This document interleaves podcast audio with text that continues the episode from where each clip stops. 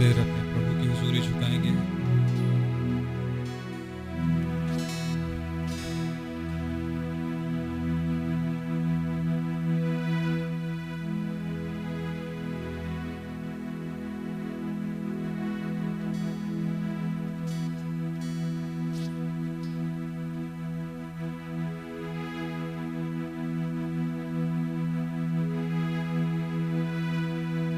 प्यारे प्रभु यीशु मसीह आपका बहुत धन्यवाद हो प्यारे प्रभु जी। इस एक और प्यारी सुहानी सुबह के लिए, इस एक और संडे के लिए प्रभु जी, कि हम आपके पास आ सके खुदा, आपके वचन के चौगट बैठ सके, आपके भवन में आ सके प्रभु जी। इस बड़े अनुग्रह के लिए आपके बहुत आभारी और शुक्रगुजार हैं, और आपको धन्यवाद कहते हैं खुदावन। धन्यवाद देना चाहते हैं क्योंकि आपने हमें ज़िंदगी और सलामती दी, संसार में चलती सारी आफतों से, विपत्तियों से आपने हमें बचाया। जबकि इस अवस्था में, इस मरणहार अवस्था में तो हम सब्जेक्ट हैं इन सब के लिए, लेकिन हम शुगुजार हैं कि हमारे और विपत्तियों के बीच में यीशु का लहू कारगर है। जो ऑप्शन सबको दिया गया।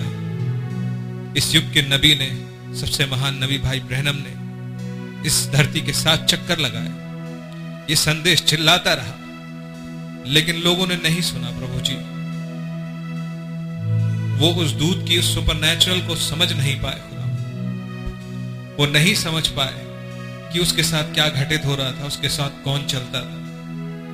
और हम जिनमें समझ नहीं थी प्रभु जी, आपने दिल में कुछ ऐसा किया कि यह आवाज़ दिल में अटक गई। ऐसा लगा कि इस आवाज़ से कोई नाता है। आज भी ये आवाज़ जब कानों में पड़ती है, चीज़ें बदल जाती हैं, प्रभु। एक सदियों पुराना संबंध है।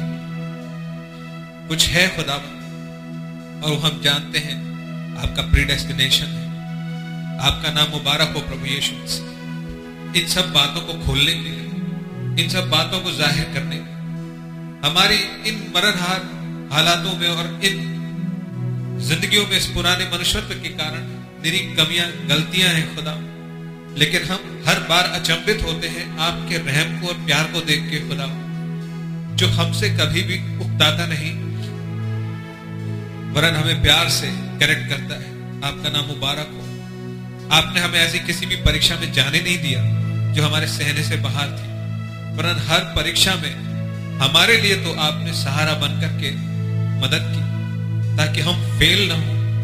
आपका नाम मुबारक हो प्रभु यीशु मसीह। आपकी जय जयकार हो। हम कितनी जगहों पे गलत हुए, लेकिन आपने हमें संभाले रखा और लीड करते हुए आज यहाँ इस जगह तक आ गए। ले आए प्रभु जी, कि आज हम आपसे दुआ मांगते हैं। इस अयुब की आँखें भी खोल दीजिए खुदा। उस अनदेखे आयाम के लिए छुपी हुई है प्रभु, क्योंकि अब बात सिर्फ़ रेवलेशन तक नहीं सीमित रह गई है। एक लंबा रास्ता आपने अपने मनसा के भेद को खोल के समझाने में खुदाबंद हमारे विश्वास को बढ़ाया। लेकिन अब हमें एक परफेक्ट फेथ चाहिए प्रभु जी। और अब आप मिनिस्ट्रियों को उभार रहे हैं खुदाबंद, ताकि इस दुल्हन का ध्यान अब इस ओर लगाया जाए कि सबसे पुराने कैरेक्टर को देखो और कैसे वही चीज़ भाई ब्रहणम की ज़िंदगी में पूरी हुई क्या उस भाई ब्रहणम को सात दूतों का दर्शन नहीं मिला था? क्या उस भाई ब्रहणम के साथ पिलर ऑफ़ फायर नहीं रहता था? अनगिनत बार एंजल ने आकर के उनको दर्शन दिए और वो देख सके, चंगाइयों की तो कोई गिनती ही नहीं है आश्चर्य कर्मों का तो कोई हिसाब ही नहीं है, उनकी गिनती हो ही नहीं सकती। वो मेरे प्रभु, इतने अधिक थे। खुदावन सुपर नेचुरल प्रभाव और इफेक्ट्स और न जाने कितनी चीज़ें उनके साथ रोज चलती थी खुदा। यहाँ तक कि कई बार उन्हें अपनी कार रोक करके एक बार किनारे हो जाना पड़ता था ताकि वो एकदम से इस दुनिया से अलग ही ना हो जाए।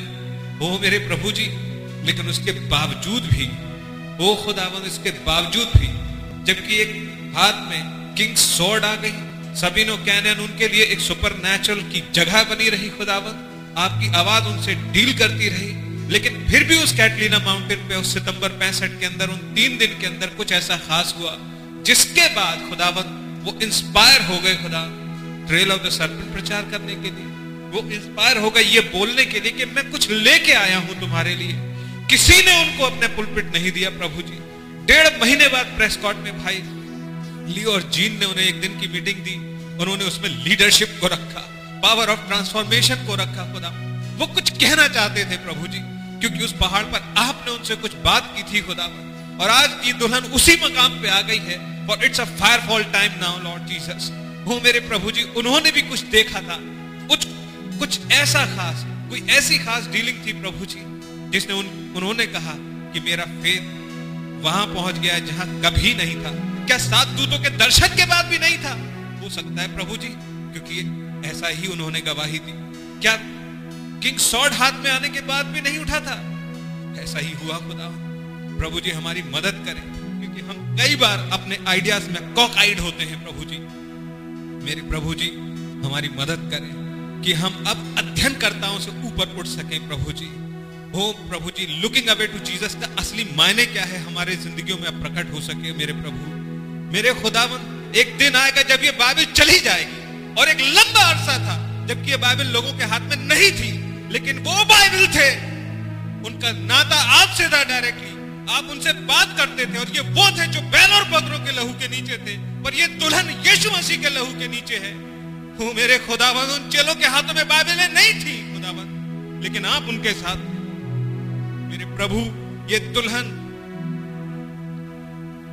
एक फ़र्क ऑर्गेनिज्म है, एक फ़र्क जीव है, प्रभु जी। काश हम में से हर एक के हृदय में ये बात आने पाए, प्रभु जी। एक और मौका मिल गया है, प्रभु। एक और संडे मिल गया है।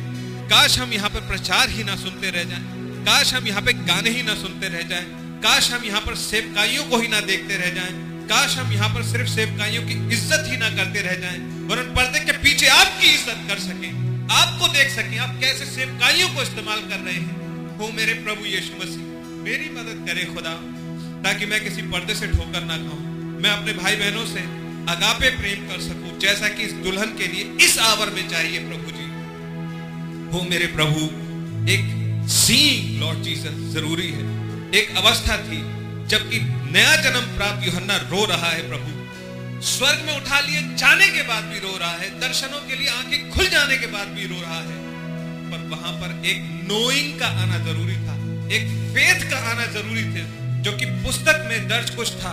पर उसके दूत ने उससे कहा कि मत रो। एक काउंसलर है, जिसे आपने अपॉइंट किया है खुदा। प्रभु हम में से हर एक इस बात को कैच कर सके। ओ लॉर्ड जीसस ये चर्च आना जाना। ओ लॉर्ड जीसस ये एक रीति ना बन जाए। हम इसके पीछे के सुपर को कैच करके आपको प्रॉपरली वर्शिप करना चाहते हैं प्रभु। हम रिकॉग्नाइज करना चाहते हैं कि हम ये मरणहार नहीं है। हम कुछ अलग हैं, हम कुछ और हैं। जब यीशु मसीह बाइबल खोलते थे तो उस दिन का वचन पढ़ते थे। और जब नहीं खोलते थे तो वचन उनके जीवन और मुँह से निकलता था। ये लाइफ हमें दे दीजिए प्रभु, क्योंकि पवित्र आत्मा की चिट्ठी में एक इसी सेंट्रल थीम को लेकर पवित्र आत्मा ने एक मैसेज भाई ब्रैनम के हाथ से लिखवा करके भेज दिया था कलिसियाओं के लिए कि ये है प्लान का वो हिस्सा जो इस युग में प्रभु पूरा करना चाहते हैं। एक दुल्हन खुदावन के सीट से ऐसी लेकर के आए, जिसके साथ जो यूनिटी पिता और पुत्र के बीच में थी, वही पुत्र और उसकी पत्नी के बीच में अब हो सके। ताकि ये पुत्र और पत्नी एक वन बॉडी वन बीइंग हो सके। इस दुल्हन के अंदर आप अपने विचार सोच सके एक्सप्रेस कर सके, बोल सके, जी सके, जो चाहे आप कर सके खुदा। प्रभु, हमें उस परफेक्ट सबमिशन में उठा लीजिए। मुझे बहुत ज़रूरत है। मेरा दिमाग बहुत चलता है खुदा। मेरी बातों में जाता है। मुझे आपकी ज़रूरत है। मैं कई बार उलझा रह जाता हूँ कई चीज़ों मुझे आपके रहम की और ज़रूरत है। प्लीज़ मेरी मदद करें, मेरे भाई बहनों की मदद करें। हम बड़ी आस के साथ और अपेक्षाओं के साथ आपके पास आए हैं खुदा हमें सिर्फ़, हम साइंस ही करते हैं। हम आपको सीख करते हैं, मेरे प्रभु। हमारी मदद और रहनुमाई करें। आपको वर्शिप कर पाने का फजल दें। ट्रू लीडरशिप को कैच कर पाने का फजल दें। और उसको रैली अराउंड करने का अनोखा दें प्लीज़ आप ही हमें संभालें। आप ही ने संभाला है, आप ही संभालें। आइए, टेक चार्ज लीजिए मेरी दुआ है मैं शुक्रगुजार हूँ आपने सिस्टर यामी को, मेरी मदर को चंगा किया, उन्हें ठीक किया। सिस्टर की तबीयत बेहतर है। प्रभु मेरी दुआ है, जो कुछ भी कान की तकलीफ़ और सिर में भयंकर दर्द है, बहन सो नहीं पाती हैं, आराम नहीं कर पाती, जबकि जो प्रॉब्लम्स हैं उसमें उनको आराम की भी ज़रूरत है, खुदा। आप आप अपने डरवैयों को चैन की नींद देने वाले प्रभु हैं, प्रभु जी। खुदा प्लीज़ उस बहन को नींद दे दे कि वो जब उन्हें आराम की शरीर को ज़रूरत कर सके। खुदा उनकी तकलीफों में उनकी मदद करें और उन पर खोले खुदा की हम क्या कर रहे हैं प्रभु जी? उनके दिल में एक शांति और चैन दें कि आप कभी क्रूअल नहीं होते। आप जो करते हैं, अपने बच्चों के लिए भलाई उत्पन्न करने के लिए करते हैं और डेविल कुछ नहीं कर सकता। क्योंकि आपने अपने नबी के मुँह से कहलवा दिया he has got no legal rights on you not even your body क्योंकि मैंने इस भूमि के भी सबक का इंतज़ाम अपनी व्यवस्था में किया है।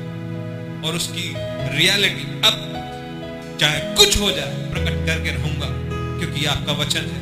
और टल नहीं सकता प्रभु जी। आसमान ज़मीन टल जाएँगे, आपकी मनसा को कोई नहीं डाल सकता। आपके किए को कोई अंडू नहीं कर सकता, खुदा। आपके प्रॉमिस को कोई फेल नहीं कर सकता। मेरे प्रभु जी, क्योंकि आपका वचन एक ऐसी बारिश की मानंद है जो जा करके अपने पर्पस को फुलफिल करता ही करता है। क्योंकि आप और पावरफुल है प्रभु जी, और आपको आपकी युक्तियों में कोई नहीं रोक सकता खुदा। आप कुछ भी कर सकते हैं। आप स्थितियों को एक दिन में पलट सकते हैं। शोमरोन की हालत इम्पॉसिबल थी, लेकिन 24 घंटे पूरे नहीं लगे खुदा, और उसकी हालत को आपने बदल के रख दिया। जहाँ बीट बिक रही थी और लोग डंग खा रहे थे प्रभु जी, वहाँ पर अनाज और भोजन की इफरात हो गई। वो बंद दरवाजे खुल गए प्रभु जी।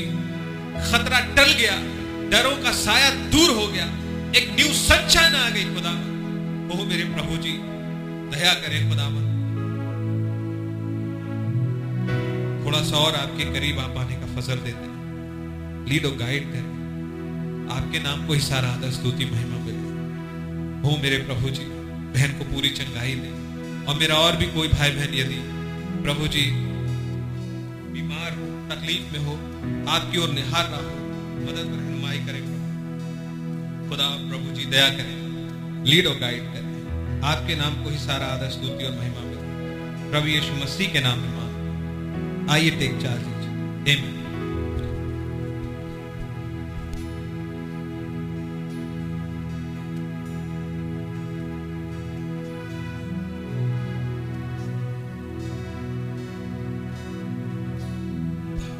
खुदा उनका नाम मुबारक हो। आइए अपने प्रभु की तारीफ़ करेंगे। गीत नंबर 141 हिंदी सेक्शन में से। यह होगा चरवाहा मेरा, कोई घटी मुझे नहीं है। हरी चराइयों में मुझे, स्नेह से चराते वो है। मैन कितनों का ये कॉन्फिडेंस है? कभी आप नहीं, हम लोग गाने गाएँगे। खुदा के नाम की तारीफ़ हम अपने प्रभु की वर्शिप करें।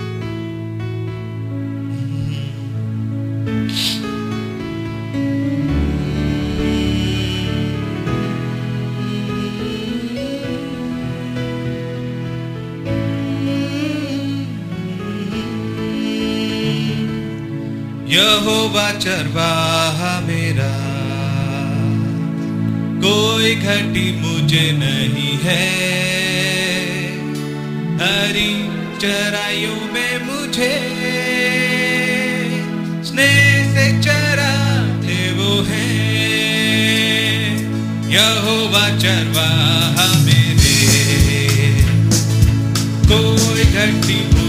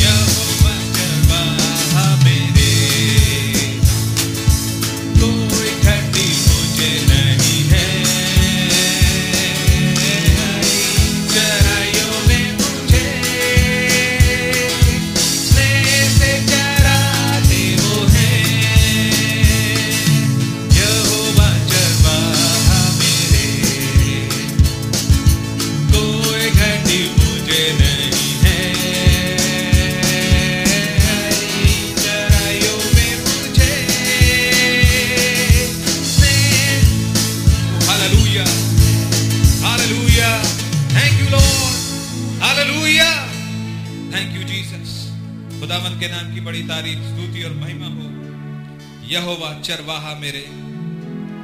कोई घटी मुझे नहीं है। थैंक यू लो खुदा के नाम की बड़ी तारीफ़ हो। हमारे बीच में एक स्पेशल सॉन्ग है। इनवाइट करूँगा। जोएल आपको जल्दी से आ जाएँ।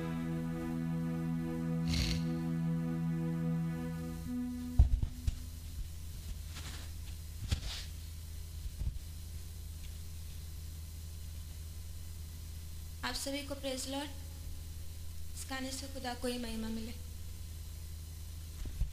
गीत अंग्रेज़ी का है, लेकिन काफ़ी सुना हुआ है आप लोगों का, एक साधारण सा गीत है। प्रभु, मैं आपके पास आता हूँ। मेरे हृदय को बदल दीजिए, इसे नया कर दीजिए। उस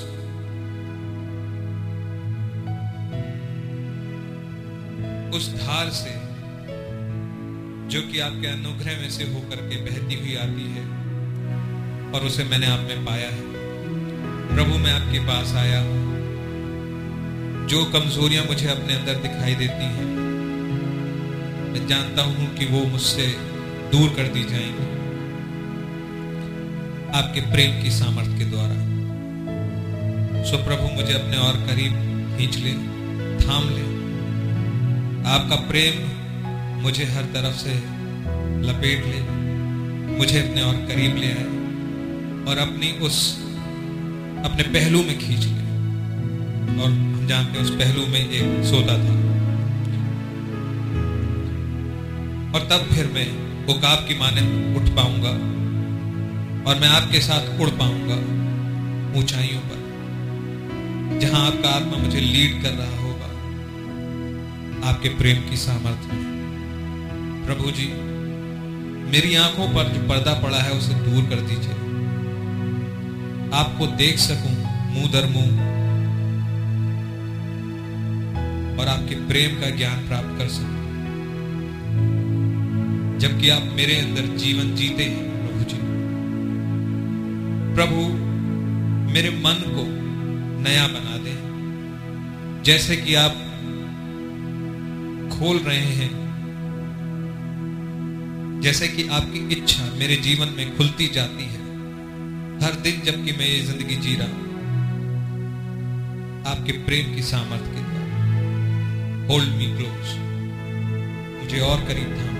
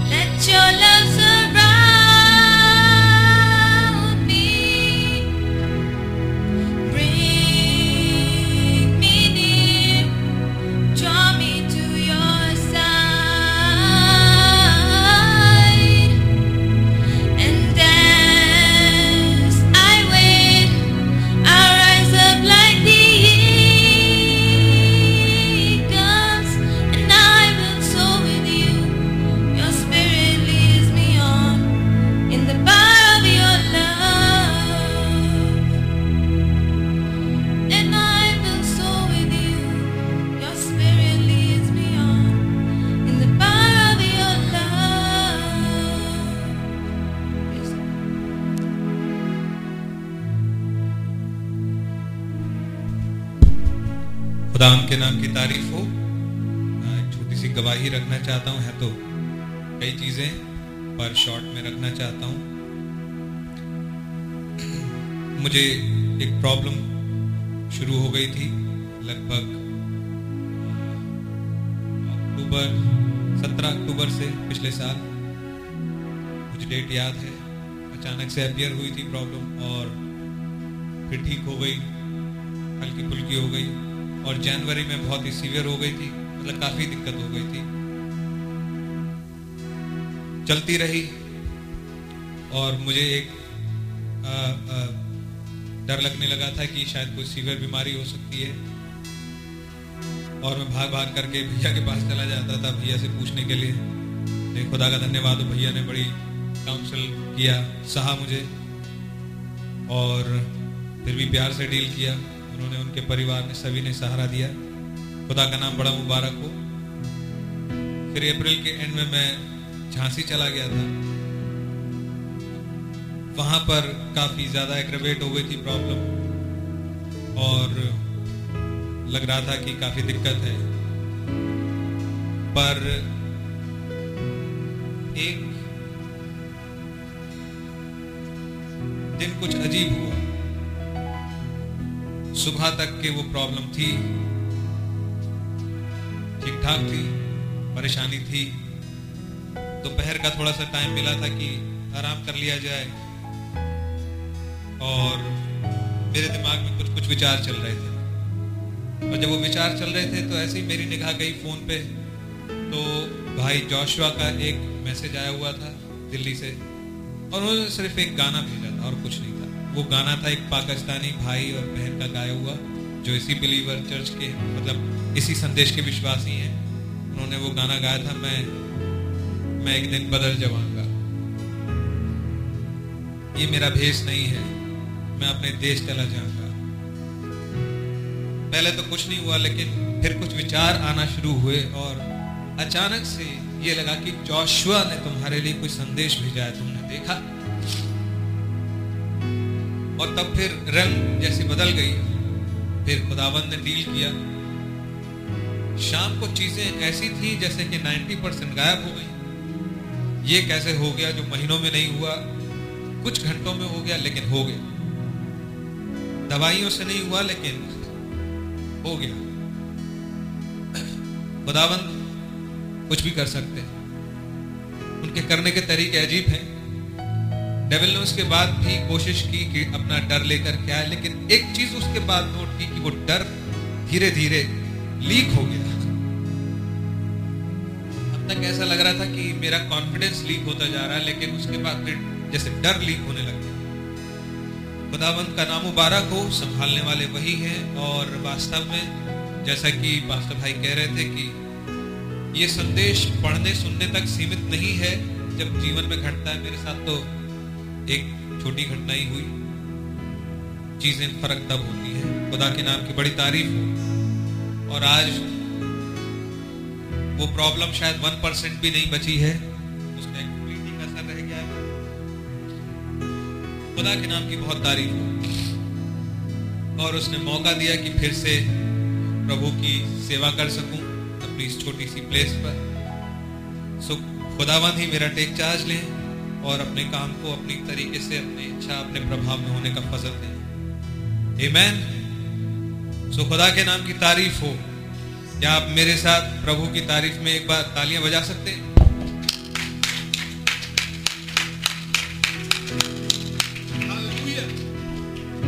खुदा के नाम की बहुत तारीफ़ हो। खुदा की जय जयकार हो। हालेलुया खुदा का बहुत शुक्र हो। Amen, amen. आइए एक गीत और गाएँगे गीत नंबर सत्तावन हिंदी सेक्शन में से भजो मीठा नाम प्रभु यीशु नाम प्यारे प्रभु यीशु का करो आदर मान दैट्स राइट right.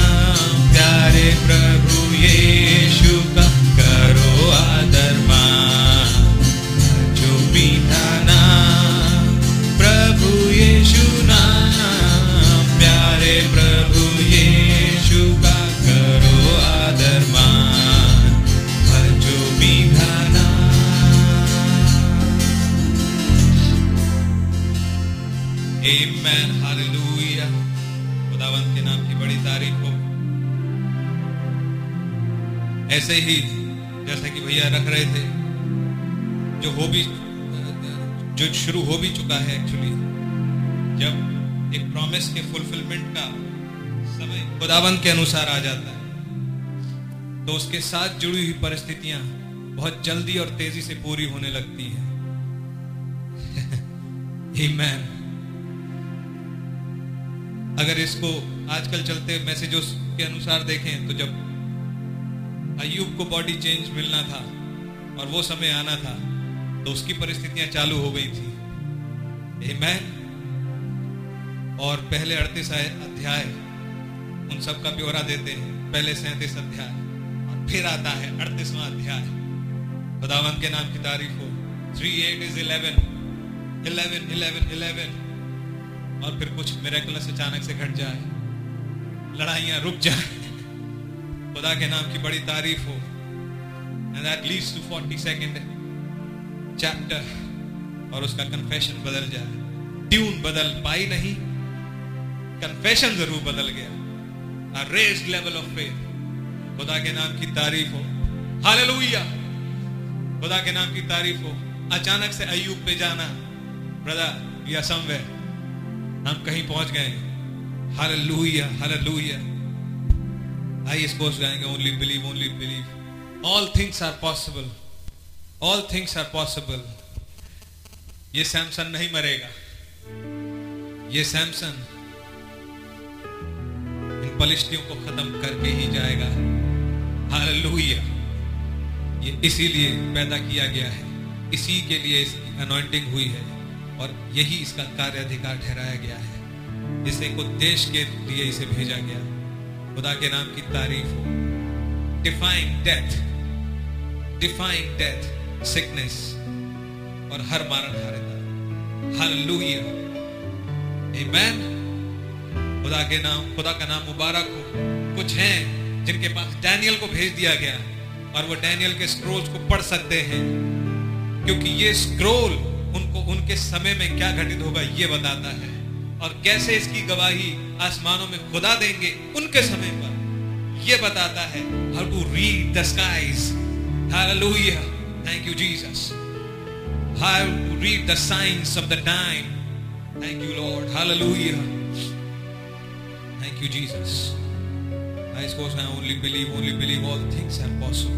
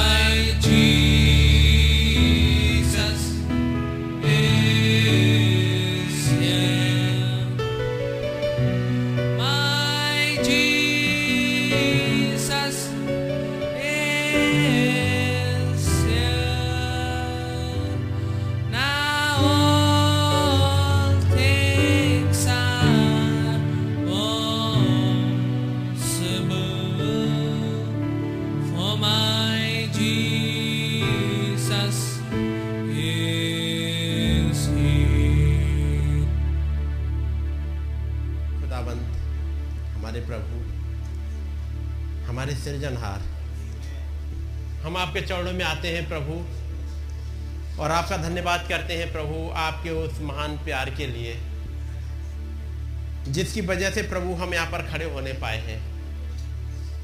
आपका धन्यवाद हो। आपने हमारे कामों के अनुसार हमसे बदला नहीं लिया। आपने खुदाबंद अपनी दया की दृष्टि हम पर बनाए रखी। खुदावंद यीशु मसीह, आपका नाम मुबारक हो। आप बड़े प्यार में होते हुए हमारे लिए उतार आए। आपने अपना प्यार हम पर इतना इतना ज़्यादा उड़ेला प्रभु, कि आपने अपने आप को ही दे दिया, ताकि हमारी कीमत चुका दी जाए। हम अब आवाराओं की तरह घूमते हुए ना रह जाएँ, बल्कि आपकी खरीदी गई प्रॉपर्टी बन जाए, ताकि कोई भी डेविल आके इस पर क्लेम ना कर सके। क्योंकि प्रभु आपने प्राइस पे कर दिया है। आपने खरीद लिया है प्रभु। आपका नाम मुबारक हो। प्रभु, ये आपका प्यार ही था जो हमारे ऊपर इतना ज़्यादा उड़ेला गया है कि आज हमारे हाथों में ये बाइबल पाई जाती है। जबकि जिस कंट्री में हम पाए जाते हैं वहाँ तो हाथों में केवल स्टैचू होने थे, वो मूर्तियाँ ही होने थी। इसके अलावा कुछ नहीं होना था। क्योंकि हम ऐसी ही हालात में थे और वहाँ से केवल नरक की तरफ़ चले जाते। लेकिन ऐसा रहम हमारे ऊपर किया गया। हो प्रभु, आपके अनुग्रह की दृष्टि हमारे ऊपर पड़ी कि आज हमारे हाथों में वो स्टैचू नहीं, वो मूर्तियाँ नहीं, हमारे हाथों में बाइबल है। और प्रभु, आपका प्यार वहीं तक नहीं रुका। बल्कि आपने प्यार में होते हुए एक नबी को प्रोवाइड कर दिया ताकि हमारे हाथों में डोनोमिनेशनल के डोगमा ना हो डिनोमिनेशन की वो ब्लू बुक और चर्च बुक ना हो, बल्कि एक रियल मैसेज हमारे लिए जो इस युग में उतारा गया, हमारे पास पहुँच सके। जो प्रॉमिस आपने करी थी प्रकाश बाग की किताब में, कि सात मोहरों वाली किताब हमारे लिए खोली जा चुकी है। हमारे लिए आप उतर आए ताकि उसको प्रचार कर दें। आप हमारे लिए उस किताब को सुना दें, हमारे लिए उस किताब को रिकॉर्ड कर दें। और खुदाबंद आपका प्यार इतना ज़्यादा हुआ कि प्रभु, वो किताब आज हमारे हाथों में पाई जाती है। आपका नाम मुबारक हो प्रभु। आपके उस महान प्यार के लिए, आपकी दया के लिए, आपके अनुग्रह के लिए प्रभु, हम आपका धन्यवाद करते हैं, लॉर्ड, कि आपने हमें अपने खून से खरीदा। हमारे लिए किताब दी है, हमारे लिए मोहरे खोल दी हैं। आपका प्यार इतना बढ़ता चला गया, एक प्रॉफिट भेज दिया। आपका प्यार और बढ़ता चला गया, हमारे लिए आपने सेवकाइयाँ रख दी। हमारे लिए इस किताब को ट्रांसलेट करा दिया, हमारे हाथों में पहुँचा दिया। हो प्रभु, इतना महान अनुग्रह आपने हमसे किया प्रभु। आपने हमारे लिए भाई लाल को रखा, जो हमारे घरों की गलियों तक चलते आए। आप उस मसीह में होकर के आप उस आ, भाई में होकर के उसके पीछे पीछे आप चलते आए ताकि फिर से एक मसीह का चेहरा हमारे लिए दिखा सकें। ताकि जैसे प्यार आपने किया वो भाई भी दिखा सके। हो प्रभु आपने हमारे लिए अभी भी सेवकाइयों को रख छोड़ा है। आपने अभी तक भी हमें बेगबा नहीं छोड़ा बल्कि भाई आशीष के रूप में और सेवकाइयों के रूप में प्रभु अच्छी अच्छी सेवकाइयाँ प्रभु आपने हमारे लिए रखी हैं, ताकि ये वचन हमारे दिलों में उतर जाए, हमारे प्राण तक उतर जाए, वो वचन, वो भेद जो बाइबल में लिखे हुए हैं, ये सेवकाइयाँ, ये नबी कोई भी अपनी तरफ़ से कुछ नहीं बोल रहे, बल्कि वो जो आपने पहले बोल दिया, किताब में लिखवा दिया, और आज जब वैसा ही घटता जा रहा है, हमारी आँखें तब भी नहीं देख पाती, यदि कोई समझाने वाला ना होता। हो प्रभु, उस पिंते कुछ के दिन वो तीन हज़ार की भीड़ थी जिनके सामने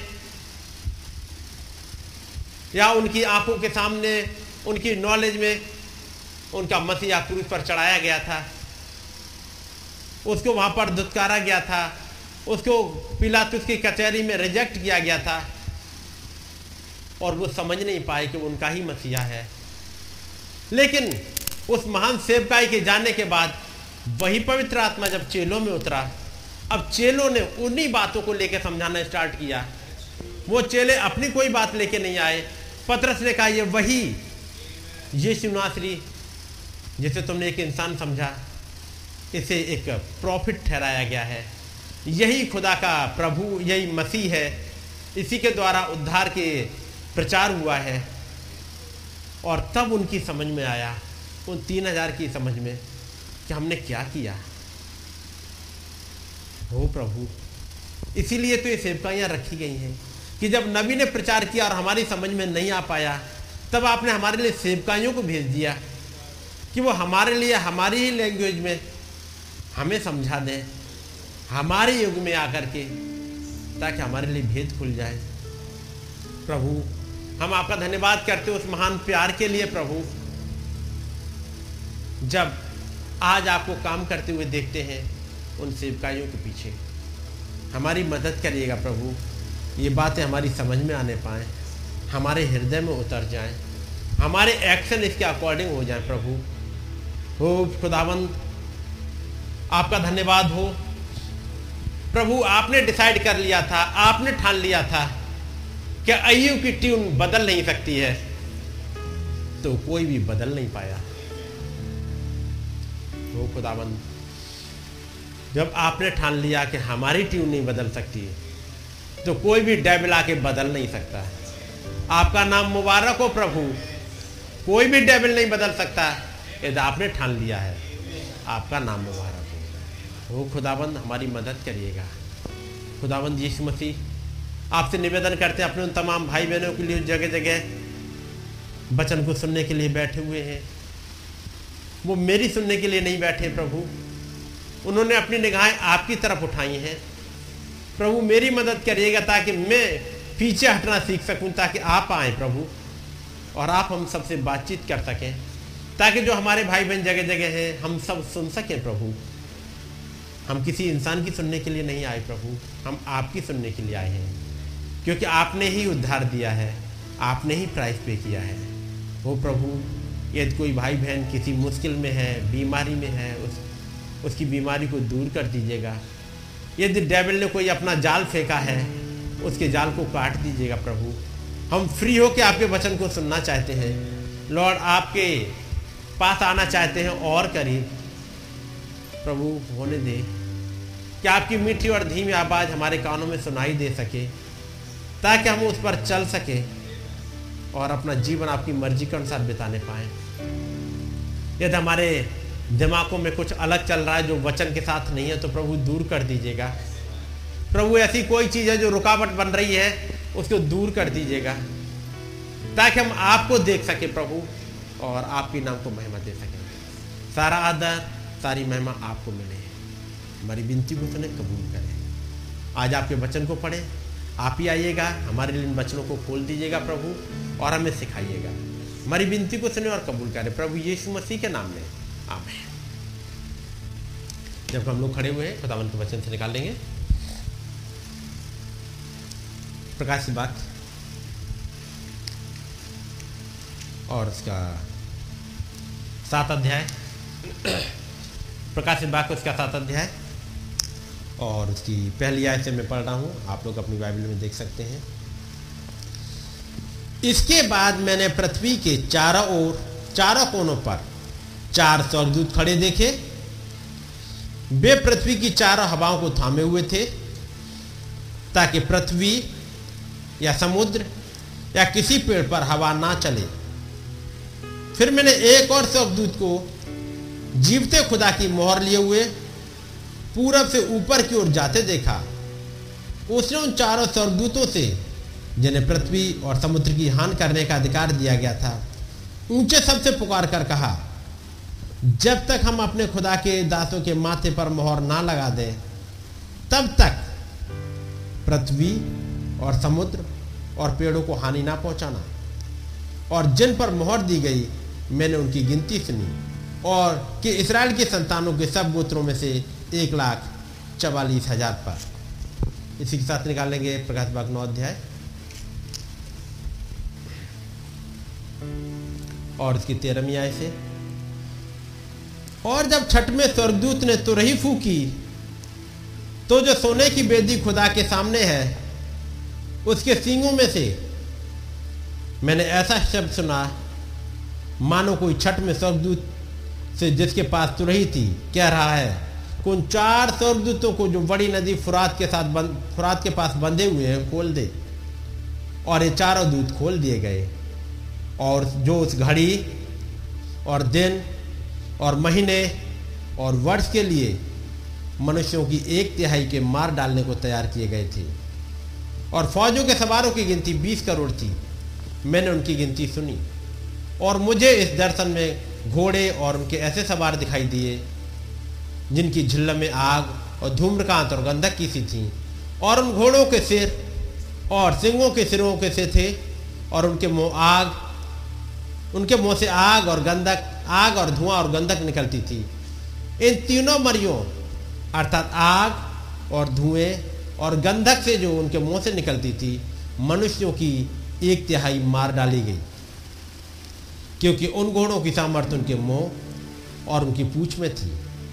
इसलिए कि उनकी जो पूछे सांप की सी थी और उन पूछों के सिर भी थे, इन्हीं से वे पीड़ा पहुंचाते थे। और बाकी मनुष्यों ने जो उन मरियों से वे ना मरे थे अपने हाथों के कामों से मन ना फिराया कि दुष्ट आत्माओं की और सोने और चांदी और पीतल और पत्थर और काठ की मूर्तों की पूजा ना करें, जो ना देख और ना सुन और ना चल सकती हैं।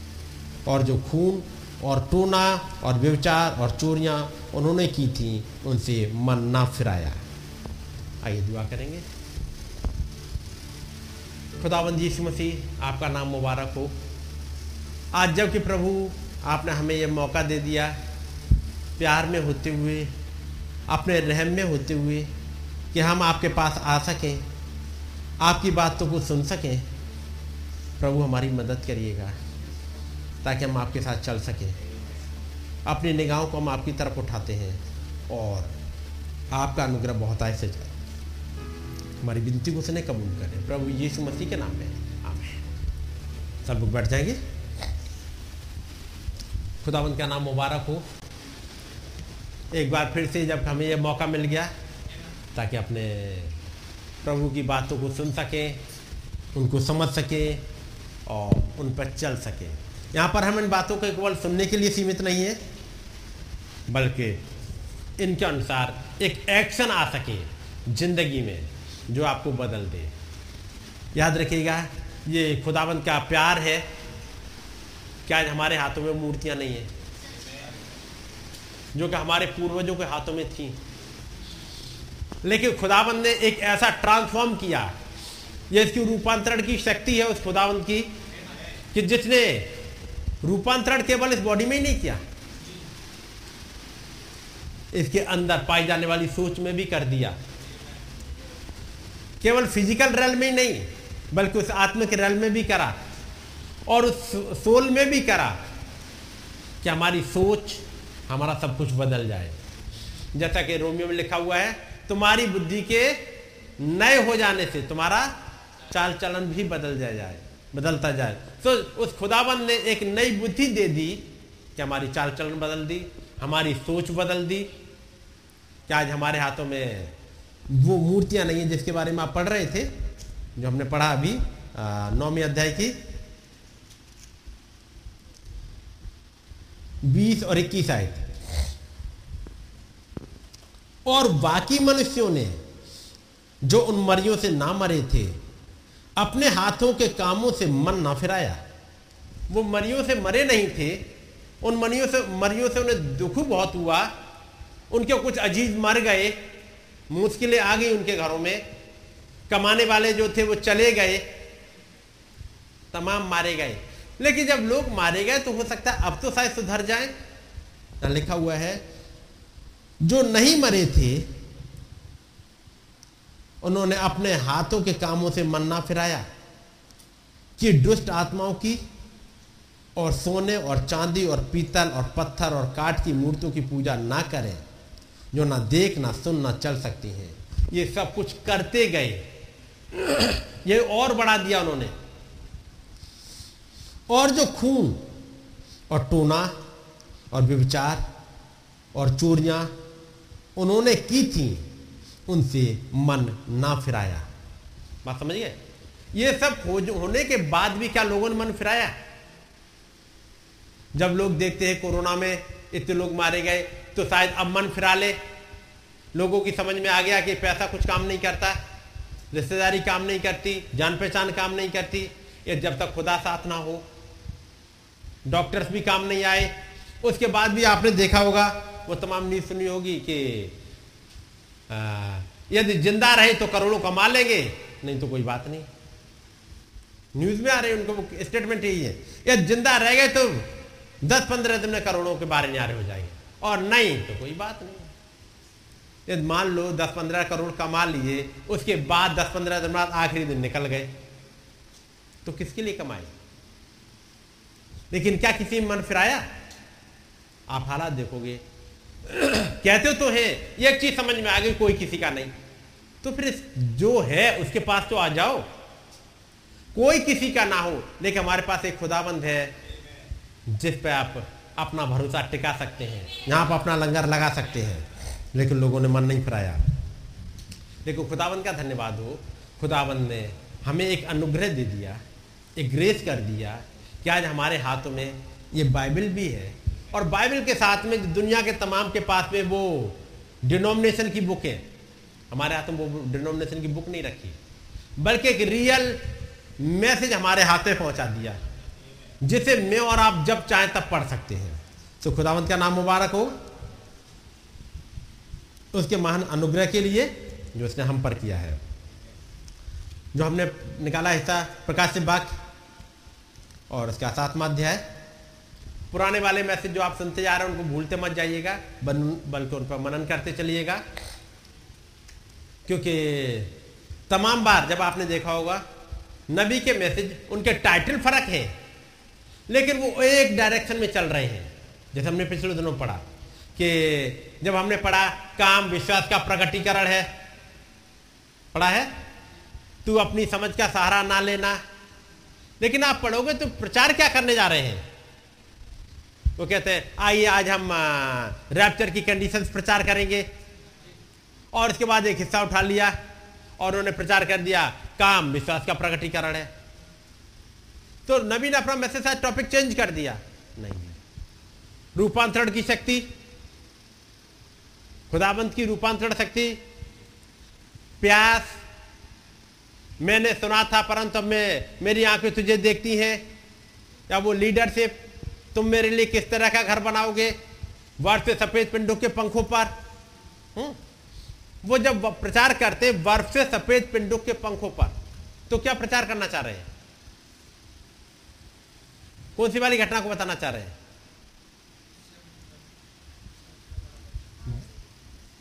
वो सातवीं फाकता आ गई है। नहीं? वर्ष से सफ़ेद पिंडों के पंखों पर। या इसका दूसरा नाम क्या है? हम्म? नहीं। से सफ़ेद पिंडों के पंखों पर। On the wings of a snow white dove God coming down on the wings of a dove ये है नवीन मैसेज लिया। और पिछले दिनों आपने था, सुना भी होगा।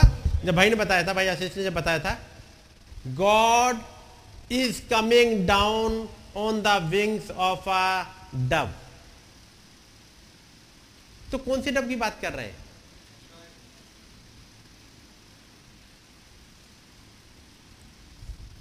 सातवीं फाकता जो वहाँ बैठी है, उसकी नहीं। वो एक चिन्ह था। वो एक चिन्ह था, भाई ब्रैनम के लिए, कि यदि तुम्हें संपूर्ण चंगाई चाहिए, कि तुम्हारी ज़िंदगी से मौत खत्म हो जाए, बीमारी खत्म हो जाए, उसके लिए ज़रूरी है सातवीं फाकता का आना। क्योंकि छह आ चुकी थी, छह का दर्शन देखा जा चुका था, सातवीं को आना था। लेकिन जब सातवीं आ रही है तो सातवीं अकेली नहीं आ रही। क्योंकि उस वाले जो चिन्ह बनाया था, उसको पूरा कौन करेगा?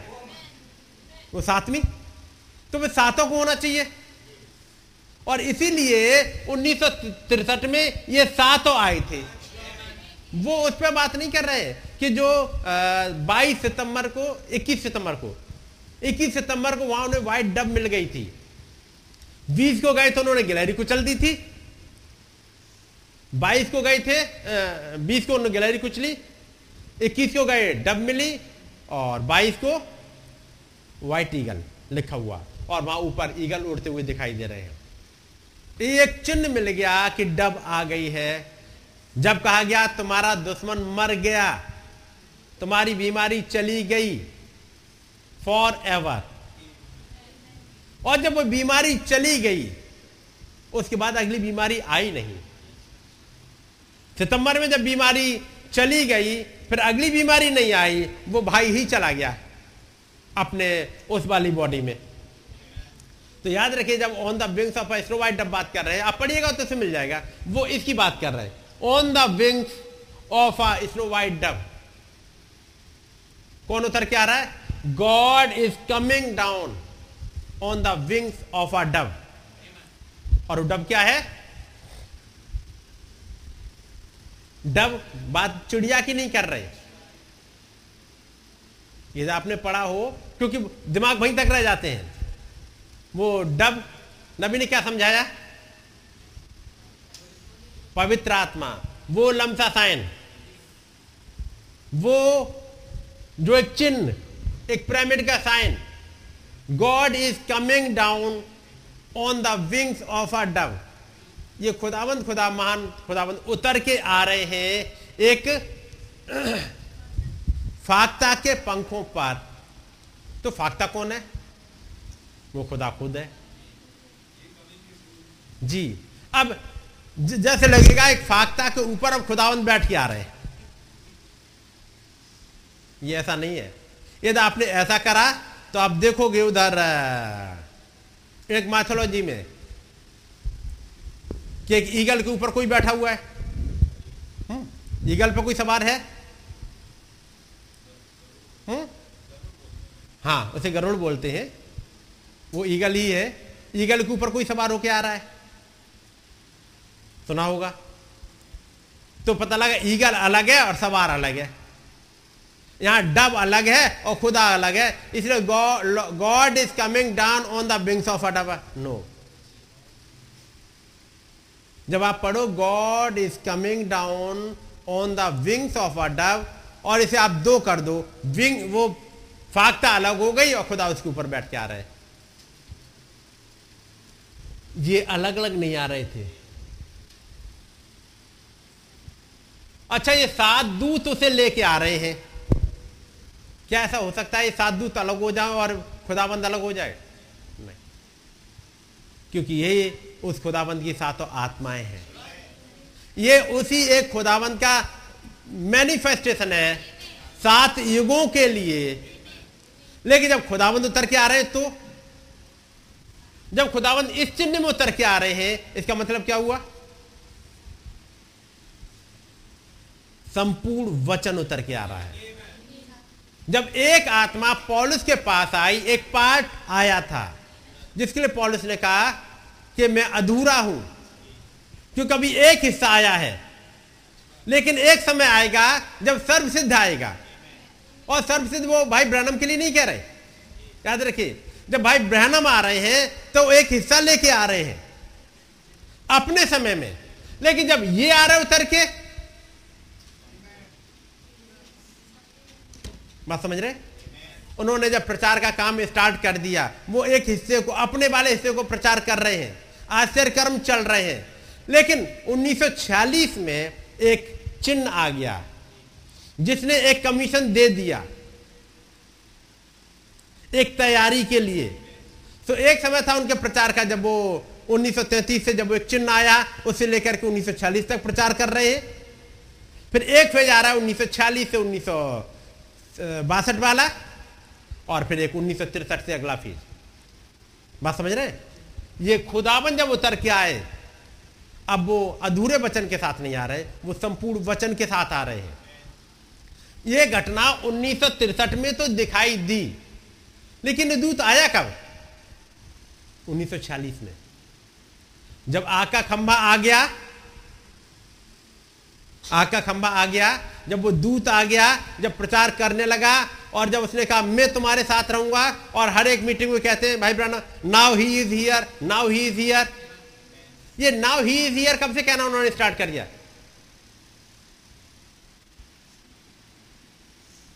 1946 के बाद से। 1940 के बाद से। क्योंकि 1940 से पहले वाले हिस्से में यदि वो वहाँ पे हो भी तो भी उन्हें एक प्रेजेंस नहीं पता है। कौन बोल रहा है? अभी तो उसके लिए अवेयर ही नहीं हो पाए हैं, लेकिन वो प्रचार कर रहे हैं। उन्होंने सात दर्शनों का प्रचार किया है, जो कि इस दुनिया के लिए आने वाली घटनाएँ थी, उनके, उन सात दर्शनों की बात कर रहा हूँ मैं। इसके अलावा और ढेर सारे दर्शन उन्होंने प्रचार किए हैं। खुदाबंद उन्हें दर्शन दिखाते थे, वो दुआ करने के लिए जा रहे हैं। ये सब कुछ 1940 से पहले भी चल रहा है। तो फिर 1940 में क्या चेंज हुआ? दूत ने एक कमीशन दे दी। अब एक अपॉइंटेड टाइम जो था, उस पर दूत आ गया। और अब वो कहते नाउ ही इज़ हियर अब वो पता है कौन है मेरे साथ में खड़ा हुआ।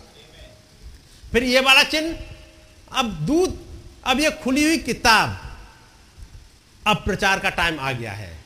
नबी के, अब नबी में होते हुए वो खुदाबंद उस किताब को प्रचार करेंगे। तो ये तीन फ़ेज़ है। एक, जब वो प्रचार कर रहे हैं 1933 से लेकर 1940 तक, क्या खुदाबंद उनके साथ है या नहीं है? यदि खुदाबंद साथ ना हो तो कैसे वो इंसान खड़ा रहेगा? उस बात को लेकर के जो वचन में लिखी है। उन्होंने कहा, पास्टर रॉय से सॉरी, मैं आपके साथ नहीं चल सकता। मैं इस वचन के साथ ही खड़ा होऊँगा। उस खुदाबंद ने वो सात दर्शन दिए, उन्हें दिखाए। उसके बाद 1940 से एक अगला फ़ेज़ हो गया स्टार्ट फिर उन्नीस से एक अगला फ़ेज़ हो गया। ताकि वो किताब, एक बड़ी इंपॉर्टेंट किताब थी, वो आ जाए। चलिएगा। यहाँ पर जो हिसाब ने पढ़ा इसके बाद मैंने पृथ्वी के चारों कोनों पर चार स्वर्गदूत खड़े देखे। जो पृथ्वी की चारों हवाओं को थामे हुए थे। अब मैं नबी के मैसेज से मैं पढ़ता चलूँगा। नबी कहते हैं, क्योंकि उन्होंने चर्च एजेस प्रचार कर रहे हैं और मेरे पास जो मैसेज है, वो चर्च एजेस के बीच का ही है और वो है revelation of Jesus Christ part number nine यहाँ पर है द टेन वर्जन दस कुआरियाँ ये जो मैसेज दस कुआरियों वाला मालूम का प्रचार किया गया है? नहीं, डेट पता होगी। तो डेट कम से कम याद रख लीजिएगा आगे को, ताकि चीज़ें समझ में आ जाएँगी। जैसे सेवन सील्स प्रचार हुई थी। उन्होंने संडे के दिन स्टार्ट किया, सत्रह मार्च। क्या क्या प्रचार किया था? God hide in simplicity then breach नबी ने जब 4 दिसंबर को प्रचार करना स्टार्ट किया 4 दिसंबर 1960 दिसंबर में 4 दिसंबर 1960 को उन्होंने प्रचार किया रेवलेशन ऑफ़ जीसस क्राइस्ट यीशु मसीह का प्रकाशित वाक्य सुबह के समय, साँझ को प्रचार किया, द पटमस विजन। ठीक है नहीं? सुबह के हिस्से में revelation of Jesus Christ seven seal से प्रचार किया गॉड हाइड्स इन सिंपलिसिटी यहाँ पर चर्चे जो प्रचार किया रेवलेशन ऑफ़ जीसस क्राइस्ट साँझ को प्रचार किया मोहरों के लिए द ब्रीच और यहाँ पर प्रचार किया the Patmos vision Patmos vision है क्या? यूना कहाँ पर है? क्या देख रहा है? कैसे काम चल रहा है? उसके बाद अगला आएगा, पाँच तारीख। इफ्सुस छह तारीख, स्मरणा। सात तारीख, पेरगामोस। आठ तारीख थुआतीरा नौ तारीख, सरदीस। दस तारीख, फिलाडेल्फिया। ग्यारह तारीख, लौदीसिया। ठीक है नहीं सात कली से काल प्रचार करते गए। लेकिन आप देखा होगा, लौदीसिया, फिलेडेल्फिया और लौदीसिया छठी मोहर और सातवीं मोहर के बीच में एक मैसेज और है। छठी मोहर और सातवीं मोहर के बीच में कोई मैसेज है? मोहरे जब प्रचार करें, आपने सुना होगा? क्वेश्चन एंड आंसर और उसमें क्वेश्चन आंसर से प्लस प्रेयर मीटिंग है। प्रेयर मीटिंग है उसमें। Prayer meeting and question answer तो यहाँ पर जब फिलाडेल्फिया में से प्रचार कर दिया उन्होंने कलिसे कालो को, और ये साँझ को प्रचार कर रहे हैं। क्योंकि अब फिर से संडे का दिन आ गया, जिस लौदीसिया का प्रचार कर रहे हैं, वो संडे का दिन है, और जिससे सातवा कलिसे काल प्रचार करेंगे साँझ को, सवेरे उन्हें फिर से टाइम मिल गया, और वहाँ पर लेकर के आए टेन वर्जन ये उस बीच का हिस्सा है टेन वर्जन इसलिए इसका पार्ट नाइन है। पार्ट नाइन समझ गए? संडे को पहले दो, मंगल का तीसरा, Tuesday Wednesday Thursday, Friday, Saturday. Sunday नौमा और साँझ को दसवा। लौदीसिया अब तो याद बना रहेगा कि इसके बीच में क्या प्रचार करा गया है। तारीख याद रहेगी? चार नवंबर चार दिसंबर से ग्यारह दिसंबर, पूरा एक वीक है। अब नबी कहते हैं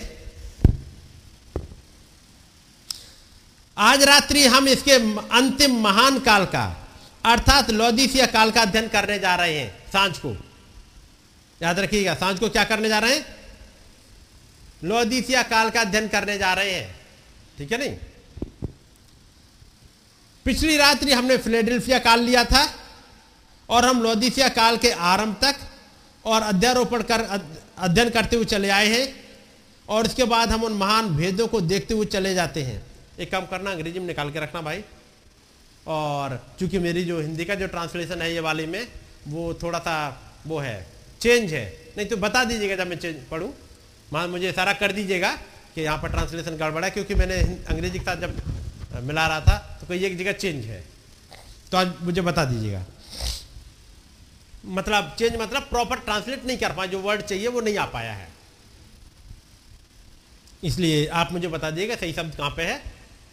क्योंकि यहाँ पे वो वो होता प्रोजेक्टर वाला तो हम दिखा सकते थे प्रोजेक्टर आज नहीं है। उसके बाद हम उन महान भेदों को देखते चले आते हैं, जिन्हें खुदा ने हम पर उन कालों के बीच में प्रकट करते रखा है। और खुदाबंद ने क्या क्या प्रकट किया है? खुला द्वार। कहा था? फिलाडेल्फिया में। याद रखिएगा, ये टॉपिक प्रचार का है, खुला द्वार का मतलब है कुछ। ये खुला हुआ द्वार खुदाबंद ने हमारे आपके लिए खोल रखा है ताकि मैं और आप एंट्री कर सके। एक खुदा खुला हुआ द्वार है जहाँ आप जाके खटखटा सकते हो और खुदाबंद आपकी सुन ले। एक खुला हुआ द्वार कलीसिया के पास है, जिसे कलीसिया ने बंद कर दिया और मसीह को बाहर निकाल दिया। लेकिन जब कलीसिया ने बंद कर दिया इसे निकाल के बाहर कर दो। लेकिन खुदाबंद ने बंद करके नहीं रखा। जब आपने पढ़ा होगा यूना नौ में, उस अंधे की कहानी, जो जन्म का अंधा था, जो लौदीसिया था, जिसे निकाल के बाहर कर दिया, उस पर्सन को निकाल के बाहर कर दिया, और जब यीशु ने सुना कि उसे बाहर निकाल दिया गया है तो यीशु आके मिल लिए। ये कलीसिया ने अपना द्वार बंद करके उसको अंधे को बाहर निकाल दिया था। लेकिन अंधे के लिए खुदाबंद ने द्वार खुला रखा था। इसलिए वो द्वार खुली खुद ही चलता हुआ आया, उसके पास तक और पूछा, क्या तू विश्वास करता है? जिसने तेरी आँखें खोली उस पर? उसने कहा, प्रभु, मुझे पता तो नहीं किसने खोली। आवाज़ तो कुछ जानी पहचानी सी लग रही है, क्योंकि जब मुझसे पूछा था, क्या तू देखना चाहता है? जा सीलो के कुंड में धो ले। एक आवाज़ तो जानी पहचानी सी लगती है, लेकिन मैं समझ नहीं पाया कौन है। हाँ आज भी जो आवाज़ है जानी पहचानी सी तो लग रही है कुछ, लेकिन प्रभु मैंने देखा नहीं है। प्रभु ने कहा, जो तुझसे बातें कर रहा है, वो ही है। आवाज़ तो जानी पहचानी लग रही है। बचपन से ही जब वो सात साल के थे या तब जब उन्होंने कहा कौए ने मुझसे बात करी। वो एक आवाज़ पीछे चल रही है, जब वो सात साल के थे तब एक बवंडर में आते हुए कंटिन्यू आवाज़ पीछे कर रही है। हम उसी आवाज़ से तो पीछा छोड़ाना चाह रहे थे। लेकिन वही आवाज़ 1946 में आके कहती है, ये वही आवाज़, तब नबी कहते हैं, वही आवाज़ थी जो मेरे साथ चली आ रही थी। मैं समझ नहीं पाया था वो आवाज़ कहाँ है। लेकिन एक दिन वो था, जब आमने सामने वो आवाज़ आके खड़ी हो गई। जहाँ वो नबी कहता है, कह सकता है, मैंने कानों से तेरा समाचार सुना था। इस दूध से कह सकते कानों से तेरा समाचार सुना था। बचपन से मैं जब मैं सात साल का था, तब से मैं सुनता आया हूँ। जब वो उन्नीस सौ सोलह की बात है, क्योंकि 2000 1909 में पैदा हुए, सात साल की उम्र में क्या होंगे? कितनी उम्र पहुंचेगी? उन्नीस सौ नौ में पैदा हुए, सात साल बाद। वो, किस ईयर में पहुँचेंगे? हाँ। सवाल ही उल्टा हो गया था। 1916 1916 से मैं जिस आवाज़ को सुनता आ रहा हूँ आफ्टर थर्टी ईयर्स तीस साल के बाद, वो आवाज़ एक पर्सन बन के सामने खड़ी हुई है। तीस साल तक संग संग संग संग चलिए, पता नहीं लग पाया। आवाज़ बात तो कर रही थी मैं अब सुनता तो था परंतु अब मेरी आँखें देखती हैं। किसको? उस आवाज़ को। जिस आवाज़ के बारे में सुना था अब उस आवाज़ को देखती हैं। आफ्टर थर्टी ईयर्स वो आवाज़ एक पर्सन बन के खड़ा हुआ है। वो दूत। ऐसे ही जिस दूत की आप आवाज़ सुन रहे हो वो एक दिन आपके पास आ, आके खड़ा हो जाएगा। मैं प्रचारकों की इनकी सब इनकी बात नहीं कर रहा। मैं बात कर रहा हूँ उस दूत की, जो आपसे बातें करता है। वो आपकी थ्योफनी जिससे आप सुनते हो। क्योंकि हमें से हर एक अपनी थ्योफनी से सुनता है। और जो थ्योफनी, जो आपसे बातचीत करती है, एक दिन आके खड़ी हो जाएगी। आपका दूत आपके सामने आके खड़ा होगा, तब कहेंगे तब आप कहोगे, इतने दिनों से मैंने कानों से समाचार सुना था। एक फीलिंग सी हुई थी। मुझे कुछ लगा था, मेरे पास से कोई गुजरा है। लेकिन अब वही आवाज़ आके खड़ी हुई है। तब आप कह पाओगे? मैंने कानों से तेरा समाचार सुना था। परंतु मेरी आँखें अब तुझे देखती हैं। मैंने आँखों से यहाँ पर कुछ पढ़ा था, लेकिन अब आँखें आमने सामने देखती हैं। याद रखिएगा, वो खुला द्वार मेरा और आपके लिए अभी बंद नहीं हुआ।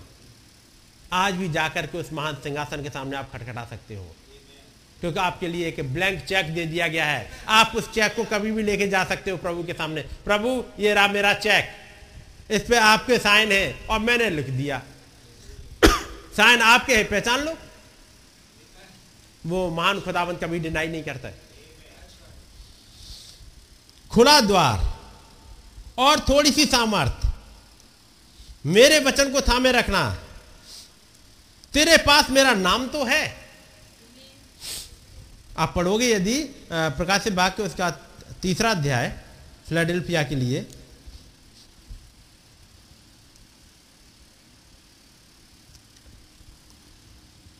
सातवीं आयत से, तीसरा अध्याय, सातवीं आयत। और फिलाडेल्फिया के कलीसिया के दूत को यह लिख कि जो पवित्र और सत्य है और जो दाऊद की कुंजी रखता है जिसके खोले हुए को कोई बंद नहीं कर सकता है, और बंद किए हुए को कोई खोल नहीं सकता है। वो ये कहता है कि, मैं तेरे कामों को जानता हूँ। याद रखिएगा, यदि आँखें बंद हो गई हों तो सिवाय इस खुदावंत को खोल भी कोई नहीं सकता है। कोई और नहीं खोल सकता।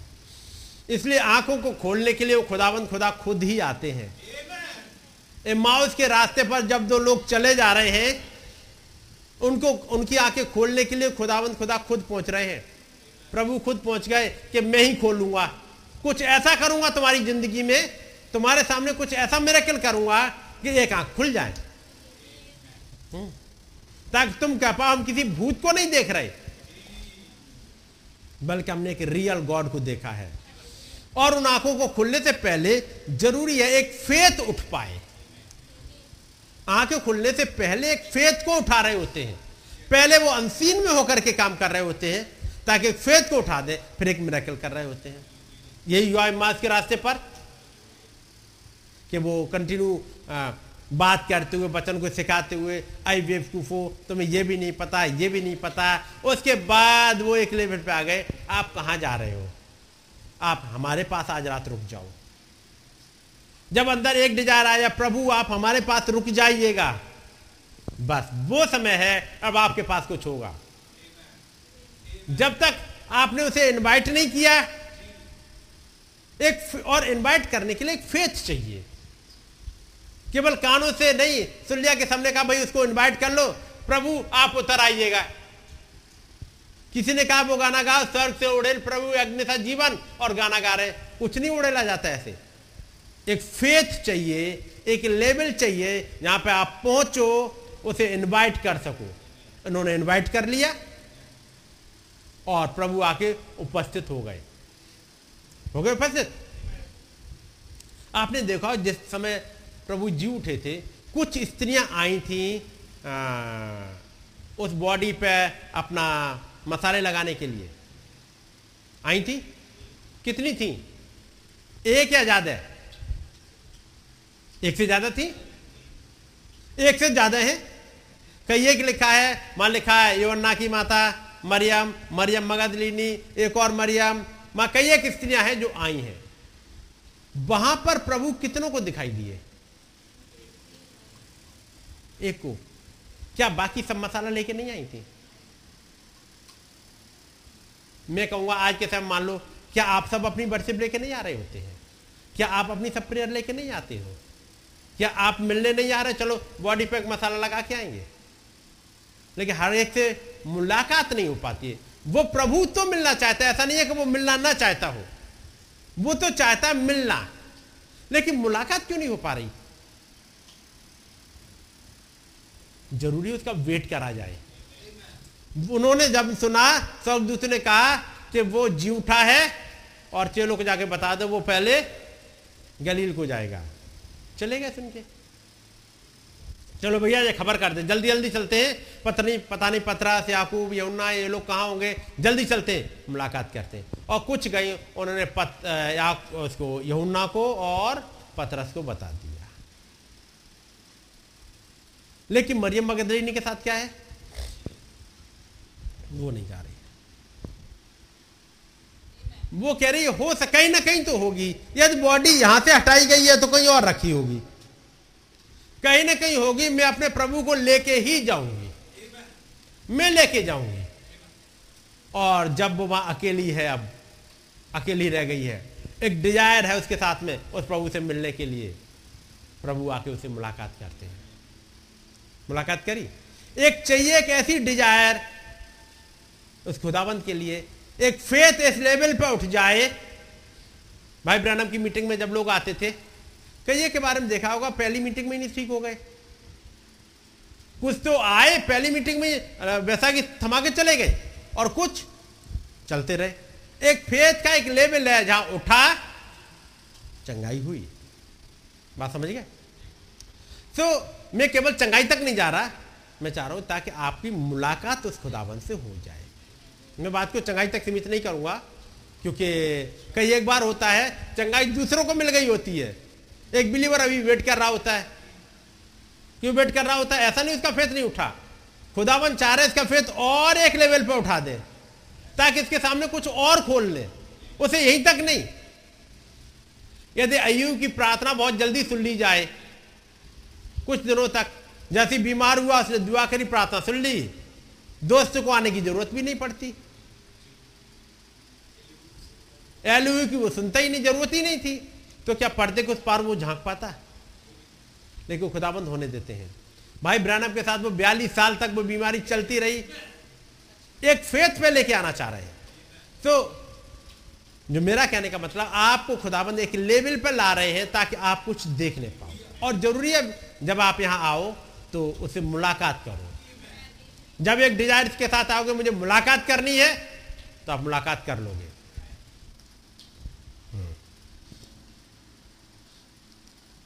मैं तेरे कामों को जानता हूँ, आठवीं आयत है revelation chapter three verse eight मैं तेरे कामों को जानता हूँ, देख, मैंने तेरे सामने एक द्वार खोल रखा है, जिसे कोई बंद नहीं कर सकता, कि तेरी सामर्थ थोड़ी सी है और तूने मेरे वचन का पालन किया है और मेरे नाम का इनकार नहीं किया। ये सब कुछ है। और तब, अब यहाँ पर प्रभु कहते हैं ग्यारहवीं आयत में, मैं शीघ्र ही आने वाला हूँ। जो कुछ तेरे पास है, उसे थामे रहे, कि कोई तेरा मुकुट छीन ना ले। जो जय पाए, उसे मैं अपने खुदा के मंदिर में एक खंबा बनाऊँगा और वो फिर कभी बाहर ना निकलेगा। और मैं अपने खुदा का नाम और अपने नगर का नाम, अर्थात नए यरूशलेम का नाम, जो मेरे खुदा के पास से स्वर्ग पर से उतरने वाला है और अपना नया नाम उस पर लिखूँगा। जिसके कान हो, वो सुन ले कि आत्मा कलीसियाओं से क्या कहता है। और तब नबी कहते हैं, ये सारी सारी छोटी छोटी बातें हैं जो वहाँ पर थी, जो फिलेडेल्फिया एज में। नबी ने उसमें पढ़ी वो आप पढ़ोगे तो उसमें क्या भेद थे? वो सैटरडे वाला आप मैसेज पढ़ोगे तो आपको मिल जाएगा। खुदा ने ऐसा कैसी अद्भुत रीति से किया था कि उसने उन्हें हम पर सजीव बना डाला है, जिसके लिए हम उसके बहुत ही धन्यवादित हैं नबी बताते, वो जो बातें लिखी थी, छोटा द्वार, खुला हुआ द्वार सामर्थ मेरा नाम, ये कैसे खुदाबंद ने जीवित कर दिया? सजीव कर दिया हमारे लिए। तो आप उस मैसेज को पढ़ोगे तो आपको मिलेगा वहाँ। ना।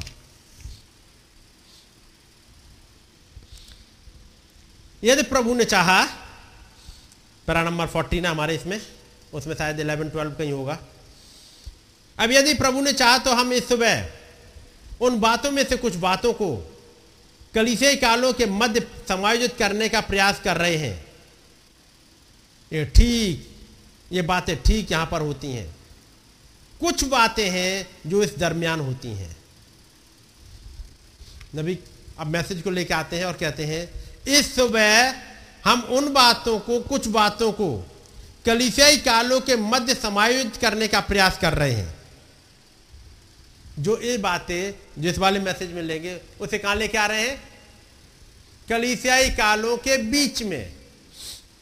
कौन से कलिसियाई कालों के बीच में? फिलाडेल्फिया प्रचार हो चुका है। पहले छह प्रचार हो चुके हैं, सातवां प्रचार हो रहा है। उस बीच में, बात समझ गए? ये बीच वाला हिस्सा, इस बीच वाले हिस्से को और क्या कहते हैं? नहीं, वहाँ तो क्वेश्चन आंसर हो गया। इस बीच वाले हिस्से में, जहाँ फिलेडेल्फिया खत्म हुआ और लॉदीसिया स्टार्ट हो रहा है। इस वाले के बीच में, यानी कहा जाए फिलेडेल्फिया और लॉदीसिया ये चल रहे हैं मतलब गैप नहीं है, ये चल रहा है ओवरलैप हो रहा है, उस वाले पीरियड में कुछ और भी है। और वो है टेन वर्जन ये दस कुआरियाँ आके उपस्थित होती हैं प्रकट होती हैं, वो कहा आएँगी? यहीं पर। इसी बीच में। और एक लाख चवालीस हज़ार भी यहीं पर है। क्योंकि सातवें अध्याय में आपने पढ़ा, फिर से पढ़िएगा। क्योंकि लौदीसिया का प्रचार करेंगे, आपको गैप में वहाँ नहीं दिखेगा। वहाँ तो तीसरे अध्याय में, सर्दीस, फिलाडेल्फिया, लौदीसिया कंटिन्यू चले जा रहे हैं। ऐसे चल रहे जैसे कंटिन्यू चला जा रहा हो।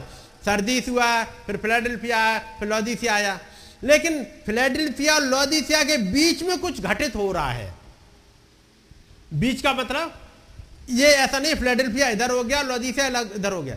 ये फिलाडेल्फिया लौदीसिया चल रहे हैं। एक खत्म होता जा रहा, दूसरा चल रहा है। इस ओवरलैपिंग पीरियड में कुछ कुछ घटनाएँ घट रही हैं। और वो घटनाएँ क्या क्या है? दस कुआरियाँ यहीं प्रकट होंगी। ठीक है नहीं? एक लाख चवालीस हज़ार यहीं आएँगे। और ब्राइड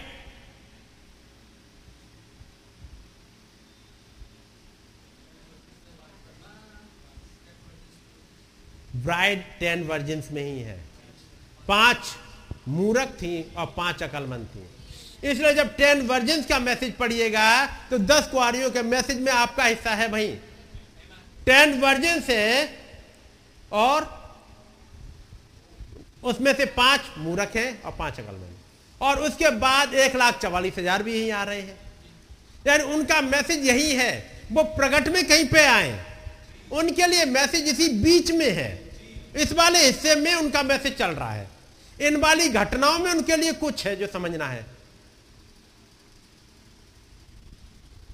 क्योंकि प्रकाश box revelation chapter seven from first verse इसके बाद मैंने पृथ्वी के चारों कोनों पर चार स्वर्गदूत खड़े देखे। जी। वे पृथ्वी की चारों हवाओं को थामे हुए थे ताकि पृथ्वी या समुद्र या किसी पेड़ पर हवा ना चले। जी। किसी पेड़ पर हवा ना चले। और कब तक हवा रुकी रहेगी? जब तक खुदाबंद एक लाख चवालीस हज़ार पे मोहर ना लगा दे। एक दूत आएगा, एक पेन लेकर के, एक मोहर लेकर के, खुदा की मोहर लेकर के, और वहाँ पर मोहर लगाएगा। एक लाख चवालीस हज़ार पर लगवाएँगे मोहर। ऐसा है? लेकिन एक लाख चवालीस हज़ार से पहले ही ब्राइड भी कहीं है। इसलिए नबी लेके आते टेन वर्जन ये आपको प्रकाशित वाक्य में टेन वर्जन नहीं दिख रही होंगी ऐसे। ये टेन वर्जन का मैसेज आया मत्ती की इंजिल में। किस समय आया था? सातवीं मोहर के समय। सातवीं मोहर के समय का मैसेज है। क्योंकि जब वो सातवीं मोहर प्रचार कर रहे हैं, वो सातवीं मोहर में है कि कोई उसके विषय में नहीं जानता। देख में द्वार पर खड़ा हुआ खटखटाता हूँ। यही तो लदीसिया का मैसेज है। देख में द्वार पर खड़ा हुआ खटखटाता हूँ। जो कोई मेरा सब सुन करके द्वार को खोलेगा, मैं उसके पास अंदर आऊँगा, उसके साथ भोजन करूँगा। और जब मत्ती की इंजिल पढ़ोगे याद रखना, वो द्वार जब इन घटनाओं को घटते हुए देखो तो याद रखना, वो द्वार ही पर है। पढ़ा है? उसके बाद नू के दिन, लूत के दिन, उसके बाद गुड मास्टर, बैड मास्टर, एक अच्छा दास जो अपने जो नौकर चाकर उनको सही समय पर भोजन दे उसी में है। उसके बाद एक खराब दास, ये सब चौबीस अध्याय आ गए। फिर पच्चीसवा अध्याय दस कुआरियाँ, फिर एक स्त्री, जिसके पास दस सिक्के, उसके बाद व्हाइट थ्रोन जजमेंट ये सब सातवीं मोहर में है। याद रखिए, ये घटनाएँ सातवीं मोहर के अंदर है, लू के दिन, लू के नू के दिन, ये सब सातवीं मोहर में चल रहे हैं। वो अंजीर के पत्तों पर, अंजीर के पेड़ पर कोपलों का आना, उनका बढ़ना खराब दास, जो दुष्ट दास, वो कौन है? पोप। और अच्छा दास? ये देख, पोप है, दुष्ट दास तो एक अच्छा दास भी तो होगा। वो कौन है? भाई ब्रहणम। जिसने चिंता करी अपने की, इन्हें समय पे खाना दे, इन्हें spiritual food in due season खिलाए। पढ़ा होगा आपने वो? क्योंकि यदि आपने केवल दृष्टांत पढ़े और घटनाएँ पढ़ी उसके बाद उनको जोड़ नहीं पाए तो क्योंकि तमाम बार मैसेज समझाए गए हैं। दुष्टदास कौन है? वो। वो मारपीट करने लगा। जी माल लेके जाने का फ़ायदा उठाया। उसकी जगह ये खुद बॉस बन गया। लेकिन अच्छा दास था? वो खुद बॉस नहीं बना। वो कहता, नहीं हीलर वही है। चंगा करने वाले वो ही। है मैं तो ग्रेस से बचाया गया हूँ। जैसे मैं बचाया गया हूँ, वैसे आप भी बचाए गए। उनको भोजन खिलाया। उसके बाद टेन वर्जिन्स आती हैं। उसके बाद आएगा व्हाइट थ्रोन जजमेंट तक। कहानी खत्म होती है। ये था पूरा का पूरा सातवीं मोहर। यही है। तो सातवीं मोहर के समय पर कुछ कुछ घटनाएँ घटती हैं। यहाँ पर छठी और सातवीं कलिसे काल के बीच में कुछ घटना घटती है। और आपने ये भी पढ़ा होगा कि पहली मोहर, पहला कलिसे काल, पहला दूत, पहला कटोरा, पहली तुरही, ये सब एक साथ जुड़े हुए हैं। पढ़ा है कि नहीं? पहला, पहली मोहर, पहला कलिसे काल, दूत कटोरा और तुरैया। तुरैया, फिर कटोरा, ये सब आपस में जुड़े हुए हैं। तो फिर साथी मोहर के साथ में साथी मोहर के साथ में जुड़ा हुआ सातवां कलिसे काल। ऐसा ही है? फिर सातवीं कलिसा काल के साथ में जुड़ा हुआ सातवीं कलिसा काल का दूत। फिर जुड़ा हुआ उसकी तुरही। फिर होता है उसके मैसेज का रिजेक्शन फिर आता है कटोरा। ये टेम्परेरी जजमेंट में वहाँ पीछे आपने देख लिए वही आगे आने वाले हैं। तो ये सब जुड़े हुए हैं। तो जब सातवीं कलिसे काल के हिस्से में हम पढ़ने जाएँगे वो जुड़ा है सातवीं मोहर से। बीच में एक हिस्सा आ गया है और वो है टेन वर्जन्स और उसका नाम है टेन वर्जन्स लेकिन अभी कहते हैं अब हम आपको टेन वर्जन्स और आ, दस लाख वो एक लाख चवालीस हज़ार। शायद इसमें जो टॉपिक दिया है वो टेन वर्जन्स दिया हुआ है हिंदी में। यदि आप अंग्रेज़ी में देखोगे टेन वर्जन्स नहीं है। दस कुआरियाँ और एक लाख चवालीस हज़ार। शायद हिंदी में वो ट्रांसलेशन में शायद वो हिस्सा छोड़ दिया है। तो ये टेन वर्जन किसी और का नहीं हमारा हिस्सा है। दूसरों का भी है, हमारा भी है इसमें। हमें अपने हिस्से को देखना है।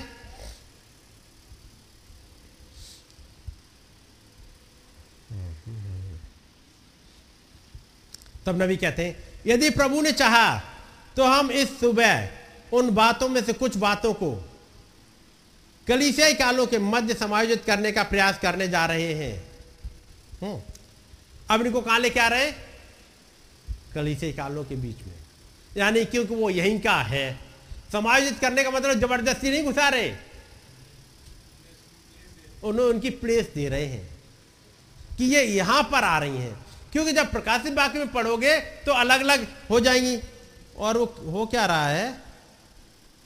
क्योंकि एक घटना थी पीछे। हम्म। वो शायद किसी ने उस सारी चीज़ों को जम्बल डप कर दिया था। वो कहते हैं नबी।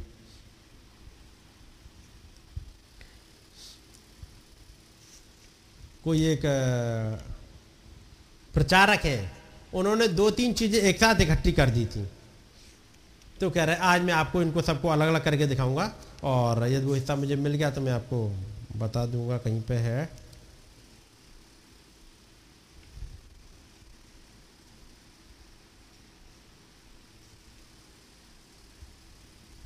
चलिए, आगे मिलेगा तो बताऊँगा आपको। हम्म? कोई बात नहीं, बाद में बता देंगे। सुनिएगा। अब यहाँ पर क्या क्या घटनाएँ घटती हैं वो सुन लीजिएगा। कुछ बातें हैं जो इस दरमियान होती हैं, इसके बीच में होती हैं। जैसे एक लाख चवालीस हज़ार शेष बचे हुए, शेष बचे हुए का मतलब उस स्त्री का बचा हुआ हिस्सा जो आपको मिलेगा प्रकाशित बाकी बारह में। हम्म। नींद के खुमार वाली कुआरियाँ, इनको दूसरे शब्दों में कहते हैं मूर्ख कुआरियाँ, नींद के खुमार वाली कुआरियाँ, समझदार कुआरियाँ, पवित्र आत्मा से मोहर किया जाना, पशु की छाप का लगना, ये सारी बातें हैं जो युग के अंत पर होती हैं। और ये सारी बातें यहाँ पर एक ही जगह आन पड़ती हैं। ये इस, जब कि आप पढ़ोगे तो बाकी समय कुछ नहीं है। इफ्सुस गया स्मरणा गया पिरगमस गया चुआतीरा गया, सर्दीस। लेकिन जैसे फिलेडेल्फिया खत्म हुआ और लॉदिसिया आए, इस बीच में तमाम घटनाएँ खत्म हो जाती हैं ये। और वो तमाम घटनाएँ क्या थी? एक लाख चवालीस हज़ार, वो इसी बीच में आ रहे हैं। शेष बचे हुए यहीं पे आ रहे हैं। नींद के कुमार वाली कुआरियाँ, समझदार कुआरियाँ, पवित्र आत्मा से मोहर किया जाना, पशु की छाप लगना ये सब की सब इसी बीच में है। फिलाडेल्फिया और लौदिसिया के बीच में और चलते हुए लौदिसिया में चलते हुए आगे बढ़ती चली जाएँगी। और यदि ऐसा है तो इसके लिए हमारे पास बाकी सारी सर्दियाँ होनी चाहिए, जिससे हम इसका अध्ययन लें। तो क्या इसी किताब में वो समझा पाएँगे एक चीज़? अभी आपने देखा होगा प्रकाश बाग के और नहीं, प्रकाश बाग के नहीं, इब्रानियों का ग्यारहवा अध्याय। जब भाई आशीष ने स्टडी लिया, एक साल से ऊपर निकल लिया, लगभग डेढ़ साल, अभी खत्म नहीं हुए हैं। क्योंकि जब बात आती है और भविष्य वक्ताओं और जैसी बात आई, पहले तो नाम ले दिया, ये ये ये भविष्य वक्ता हाविल का नाम ले दिया, अब्राहम का नू का, और इब्राहिम के बाद इजाक, याकूब, यूसुफ, मूसा, फिर गिद्दौन और वो तमाम कुछ कुछ नबियों के। उसके बाद फिर आगे कर दिया भविष्य वक्ताओं अब जैसे ही भविष्य वक्ताओं वर्ड किया, ये शब्द आते ही उत्पत्ति से प्रकाश बाग जितने प्रॉफिट थे सब इसी में आएँगे। चाहे वो अयुब हो और चाहे हमारे का भाई ब्रानम हो। जैसी बात आ गई भविष्य वक्ताओं की, ये सारे एक लाइन में आ जाएँगे। आप हो सकता है कहोगे अयुब तो आ सकता है, भाई ब्रानम कैसे आ जाएँगे? क्योंकि आखिरी आयत उस ग्यारहवें अध्याय की कहती है, और वे हमारे बगैर सिद्ध हो नहीं सकते। वो हमारे बगैर सिद्ध हो नहीं सकते, और हम सिद्ध हो नहीं सकते जब तक ये मैसेज ना आए। और उन्हें होना सिद्ध, हमारे इस मैसेज के द्वारा जो हमारे पास से जाएगा आगे तो वो मैसेज पहले हमें सिद्ध करेगा, और सिद्ध करने वाला मैसेज जिसे भाई ब्रानम के द्वारा आया। तो आपको सारे लेके आने पड़ेंगे उसी में। इसलिए प्रकाश उब्रानी ग्यारह वो ग्यारह ग्यारह ग्यारह ही है। ग्यारह ग्यारह ग्यारह है। उस ग्यारह ग्यारह ग्यारह में बहुत कुछ घट है। तो फिर बाकी सारी सर्दियाँ होनी चाहिए जिससे हम इसका अध्ययन करें। और हमें लगता है आप में से बहुतों ने ये वाली किताब पढ़ी भी नहीं होगी। टेन वर्जन नहीं पढ़ी होगी। क्योंकि, जी टेन वर्जन अलग से मैसेज नहीं, यही है यहाँ पर बहुत कम लोगों ने पढ़ा होगा। और चूँकि ये वाला चैप्टर है, जब आप चर्चे जिसकी किताब उठाओगे, उसे वहाँ है नहीं है। उसे लॉजिसिया खत्म हुआ, और उसके बाद अगला चैप्टर आ गया कलीसे कालो का सारांश। ऐसे ही? है उसके बाद वहाँ कलिसे वहाँ दसवां चैप्टर जुड़ा है कलिसे कालो का सारांश करके। वहाँ टेन वर्जन एक लाख चवालीस हज़ार के बारे में वहाँ पर डिटेल वहाँ पे एज ए चैप्टर नहीं है। तो वे पूरी जगह वो छिपा हुआ है। अब ये सारी सारी चीज़ें एक कैसे आ गई? नबी कहते हैं, जिससे हम इसका पूरा अध्ययन कर ले, सारी जाड़ों का समय चाहिए, सारी सर्दियाँ चाहिए, ताकि हम प्रकाशनों की पुस्तक का अध्ययन कर लें, इस रेवलेशन की किताब का, और ताकि हम जान लें कि आपस में किस प्रकार से जुड़ती चली जाती हैं। श्रीमान बुद्ध भाई जेम्स वुड के लिए बात कर रहे हैं। श्रीमान वुड क्या आपने कभी आपने ध्यान दिया है? श्रीमान वुड वहाँ पर आ, बैठे हुए ये सीनियर वुड है। भाई बैंक्स वुड भाई लाल वुड के पापा जेम्स वुड है। क्या आपने कभी ध्यान दिया है? क्योंकि वो बुज़ुर्ग है ओल्ड एज के हैं। तो उनसे कह रहे हैं क्या आपने कभी ध्यान दिया है कि सभ्यता भी ठीक इसी प्रकार से सफ़र करती है? इस मनुष्य के पास उसकी ठीक वही चेतनाएँ हैं, जब से वो लगभग 6000 वर्ष पहले पृथ्वी पर आया था। उसके पास तब से ही वो छह पाँच चेतनाएँ हैं। वो पाँच चेतनाएँ उसके पास तभी से हैं। रीजनिंग, नॉलेज, मेमोरी, ये सब की सब पाँच चेतनाएँ उसके पास तभी से हैं।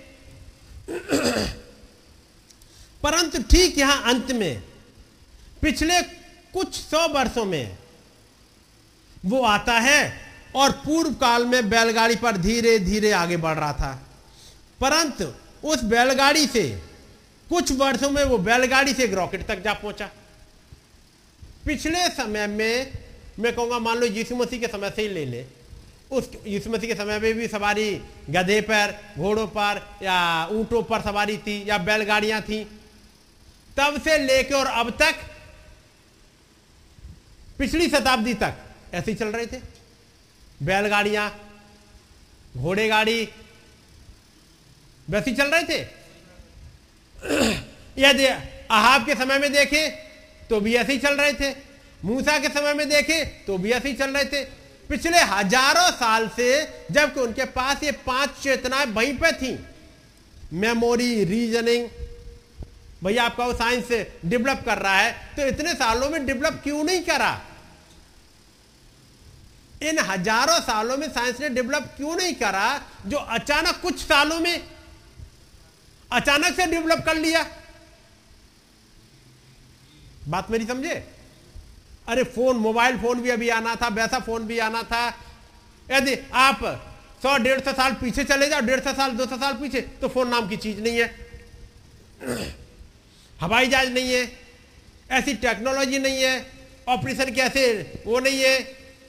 गाड़ियाँ नहीं है, यानी कुछ भी नहीं है, ये कुछ सौ साल में मतलब कहिएगा सौ, डेढ़ सौ, दो सौ साल में सब कुछ इतना तेज़ी से बढ़ गया। अचानक से नबी उसको समझा रहे हैं, ओ मेरे खुदा, वो पूर्व काल में बैलगाड़ी पर धीमे धीमे आगे बढ़ रहा था, परंतु उस बैलगाड़ी से एक रॉकेट तक जा पहुँचा है। बैलगाड़ी में आए, कार में पहुँचे, हवाई जहाज़ में पहुँचे, रॉकेट में चले गए। क्या इतने सालों में वो बैलगाड़ी से कार तक नहीं जा पाए? इतने सालों में, सैकड़ों सालों में, हज़ारों सालों में बैलगाड़ी से कार तक नहीं पहुँचे। लेकिन यहाँ तो बैलगाड़ी से कार कार से हवाई जहाज़ हवाई जहाज़ से। रॉकेट में। इतनी तेज़ी से कैसे बढ़ गए? पहले क्या वो टेलीफोन तक नहीं पहुँच सकते थे? लेकिन यहाँ तो टेलीफोन, उसके बाद मोबाइल और जाने कहाँ कहाँ तक पहुँच गए? बड़ी तेज़ी से। पिछले कुछ वर्षों से वो बैलगाड़ी से रॉकेट तक जा पहुँचा है और एक घंटे में लगभग 2000 मील उड़ान भर लेता है। उसका मतलब है सारे की सारी टेक्नोलॉजी अचानक से आ गई। ऐसे ही वो तमाम जो घटनाएँ थी, वो खुला द्वार वो थोड़ी सामर्थ, वो मेरा नाम और ये सबको अचानक से ही आ गई। एक लाख चवालीस हज़ार का समय, वो दस कुआरियों का समय, उन दो दूतों का समय वो तमाम घटनाएँ एक साथ आ गई। यानी जैसे कहा जाए प्रकाशित बाग की बा, वो प्रकाश बाग का हिस्सा अचानक से घटने लगा।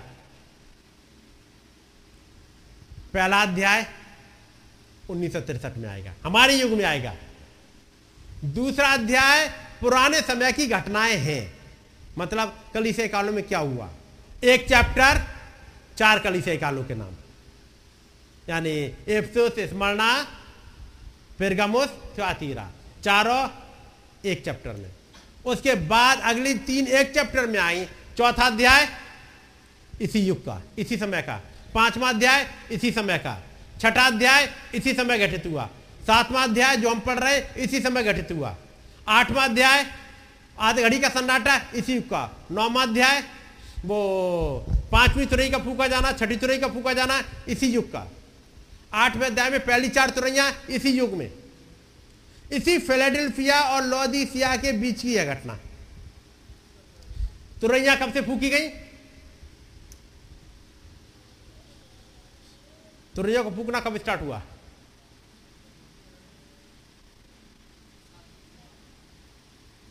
पांचवी कब फूकी गई? पांचवी तुरई फ़र्स्ट वर्ल्ड वॉर। इतना याद है? तो कब फूकी गई? 1914 उसके बाद लड़ाई स्टार्ट हो गई। ठीक है? तो कब से स्टार्ट हुई तुरैया ये सब 1906 के बाद। पवित्र आत्मा ने जिस दिन अजूसा स्ट्रीट पे आए, पवित्र आत्मा आया, उसके बाद तुरैया फूकना स्टार्ट हो गई। वो एक तुरही थी अपने आप में। जब वो, क्योंकि वो था सातवा कलिसियाई काल की स्टार्टिंग और तब नबी ने समझाया सातवा कलिसियाई काल जुड़ा हुआ है उनके सात पर्व, उनके वो, सात पर्वों से। है नहीं? उनका तुरैयों का पर्व स्टार्ट हो रहा है सातवां महीना। इसराइलियों का सातवां महीना, अन्य जाति का सातवां कलिसियाई काल। सातवां महीना जैसे स्टार्ट होता है तुरैया फूक दी जाती हैं। कलिसियाई काल स्टार्ट हुआ 1906 में तुरैया फूकी 1906 में। 1906 के से लेकर के 1914 तक चार फूकी जा चुकी और 1914 में पांचवी आ गई। ऐसी ये घटना है। अब ये 1906 से लेके तुरंत पहली, दूसरी, तीसरी, चौथी, पांचवी, छठी, सातवीं सब इसी युग में आ गई। आ गई इसी युग में। ये सब की सब ये इसी युग में क्यों आ रही है? नबी समझा रहे हुआ क्या है? जैसे दुनिया चल रही होती है, जैसे यहाँ टेक्नोलॉजी चलती है सांस्कृतिक तौर पे जो नेचुरल में चलता है वही स्पिरिचुअल में चलता है। वो तमाम घटनाएँ टेक्नोलॉजी जो साइंस की थी, बड़ी तेज़ी से इसी युग में बढ़ी। वैसे ये भेद सब इसी युग के लिए रखे गए थे, अचानक आ गए। सातों मोहरे इसी युग में खुली। भेद भले ही पीछे का रहा हो, खुली इसी युग में। सातों तुरैयाएँ फूकी इसी युग में गई। सातों दूतों के नाम इसी युग में आके पता लगे। सब कुछ इसी युग में आ रहा है। ये अचानक कैसे खुल गया? और लोग इसीलिए तो बहुत चक्के रह जाते। ऐसा कैसे हो सकता है? सब कुछ अभी खुलाओ। पहले के लोगों को कुछ नहीं पता। जी, नहीं पता था। जब तक खुदावंत खोले ही ना, कैसे खुले? इसलिए ये किताब तो बंद थी हज़ारों साल से। इस युग में खुलना स्टार्ट हुई। सो तभी कहते हैं, वो किस प्रकार से तेज़ी से आगे बढ़ चला है? वो बैलगाड़ी से रॉकेट तक जा पहुँचा है। और अब देखिएगा, ऐसा पिछले ही कुछ वर्षों में हुआ है? मैं कहूँगा, ऐसा होने में पचास वर्ष से ज़्यादा का समय नहीं हुआ है। सन सन साठ में कह रहे हैं, अभी पचास साल से ज़्यादा नहीं हुआ है। उसका मतलब उनका इशारा कहाँ है? 1906 1906 तुरंत यहाँ फूकी गई 1909 दूत आ गया, खुदावंत की प्रेजेंस आ गई 1914 पांचवी तुरई फूक गई, वर्ल्ड वॉर स्टार्ट हो गया। वर्ल्ड वॉर, इससे पहले वर्ल्ड वॉर नहीं है। वर्ल्ड वॉर स्टार्ट हो गया 1916 बवंडर में खुदाबंद आके एक नबी से आके मिल रहा है, एक बच्चे के रूप में। तुम्हें कैसे तैयारी करनी है? 1918 ग्यारह ग्यारह ग्यारह फ़र्स्ट वर्ल्ड वॉर खत्म हो गया। यहाँ पर हवाएँ रोक दी गई। 1919 1920 वो वाला फ्लू आ गया जिसने कि पूरी दुनिया को चपेट में ले लिया। ऐसे होता गया। ये घटनाएँ बढ़ती चली गई। 1933 वो आका गोला आ गया वो सात दर्शन आ गए। उसके बाद आ, वो क्या नाम था जो वोट क्या आया था मुसोलिनी आ गया, हिटलर का आना, सेकेंड वर्ल्ड वॉर का आना, ये सब कुछ घटनाएँ घटती गई। ये सब कुछ अचानक से कैसे आ गए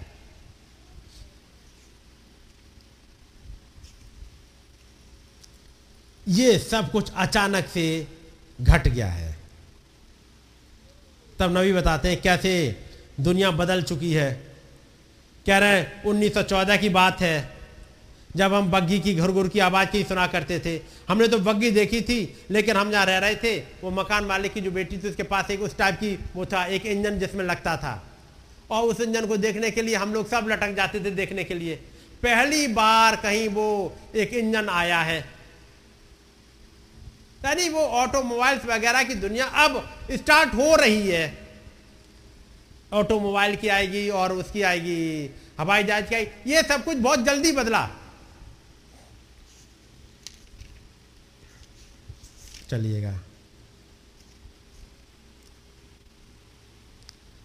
पैरा नंबर, तीस पे मैं आ रहा हूँ। जो मेरे पास जो किताब है उसमें। अब मैंने सुबह सोचा था, जैसा कि इन कलिसियाओं कलिसियाओं के संदेशों का अध्ययन नहीं कर पाएँगे, यदि प्रभु ने चाहा तो हो सकता है मैं शीघ्र ही सच्ची कलिसिया और झूठी कलिसिया पर सभाओं की एक छोटी श्रृंखला करूँ। उसका बाइबल में से उत्पत्ति में से सभी जगह से अध्ययन कराते हो। ठीक आगे तक प्रकाश से बाकी होकर दिखाऊँगा। नबी कहते हैं, मैं सच्ची कलिसिया का भेद लेके आऊँगा, एक झूठी कलिसिया का, और उत्पत्ति से लेके आगे बढ़ते हुए प्रकाशित वाक्य तक जाऊँ।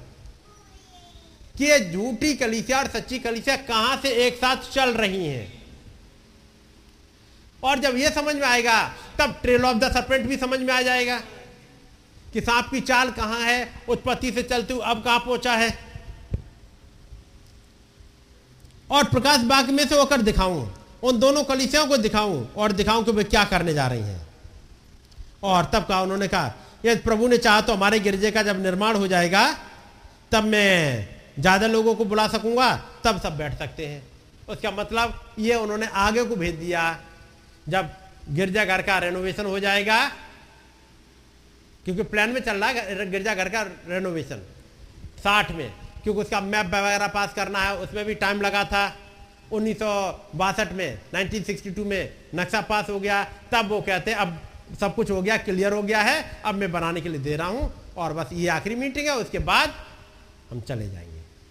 वहाँ से वो घर लौट के आते हैं। वहाँ देखते हैं कि उनके घर के सामने सड़क चौड़ी हो रही है। वो अपना सामान उठाते हैं, वो चले जाते हैं। इधर लोग चर्च बनवाते रह जाते हैं। दो महीनों में चर्च तैयार हो जाता है, भाई ब्रनम आते हैं और रेनोवेशन हो चुका है। अब नए भवन में से सात मोहरों का भेद प्रचार करेंगे। और ये दोनों कलिसियाओं कैसे चल रही हैं, ये आगे के लिए भेज दिया। तो उन सात मोहरों के भेद में ये ऐसा ज़रूर आएगा कहीं ना कहीं।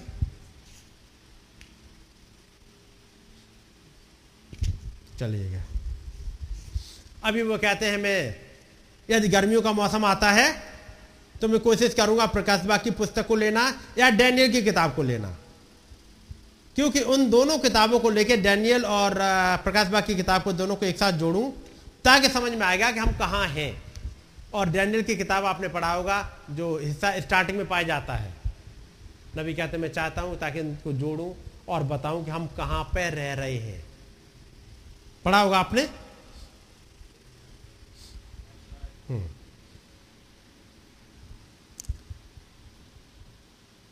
नबी यहाँ पर बताते हैं कैसे उन्होंने कुछ चीज़ें मिक्स कर दी थी। कुछ लोगों ने जो प्रचारक थे, उन्होंने सब चीज़ गड़बड़ कर दी थी। मैंने कहा था कि अंधेरे कालों में 1500 वर्षों में कैथोलिक पादरी वर्ग का आधिपत्य था। ये अधिकार कैथोलिक चर्च ने कर लिया था 1500 सालों तक। उन्होंने कलीसिया और पॉलिटिक्स सत्ता को एक साथ मिला दिया था। और उन्होंने सोचा कि वह सचमुच मिलेनियम में रह रहे हैं। क्योंकि कलीसिया ने अपना विकार, कलीसिया ने अपना विकार अर्थात मसीह के बदले में एक ऐसे को अपना लिया था, जो सिंहासन पर विराजमान हो गया था। इस पोप ने क्या किया? मसीह के बदले में किसी और को लेके आ गए। उन्होंने सोचा था कि सचमुच में वो सहस्रावधि में रह रहे हैं, क्योंकि कलीसिया ने अपना विकार अर्थात मसीह के बदले में अपना लिया था, जो सिंहासन पर विराजमान हो गया था। और ये कलीसिया और सत्ता के साथ एकीकृत हो गई थी। सब कुछ बिल्कुल ठीक हो चला था। ये उनके लिए महान सहस्राब्दी चल रही थी।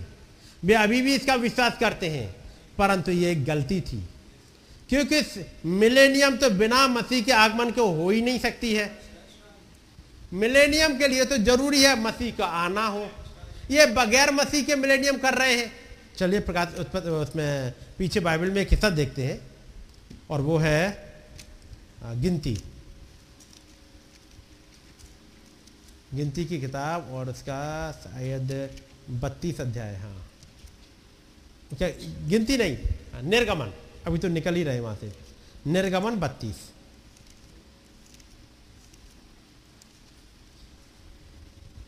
पहली ऐसे पढ़ना भाई। यहोवा ने मूसा से कहा इजरायलियों से यह कहना कि मेरे लिए भेंट लाए। कहाँ पे हो?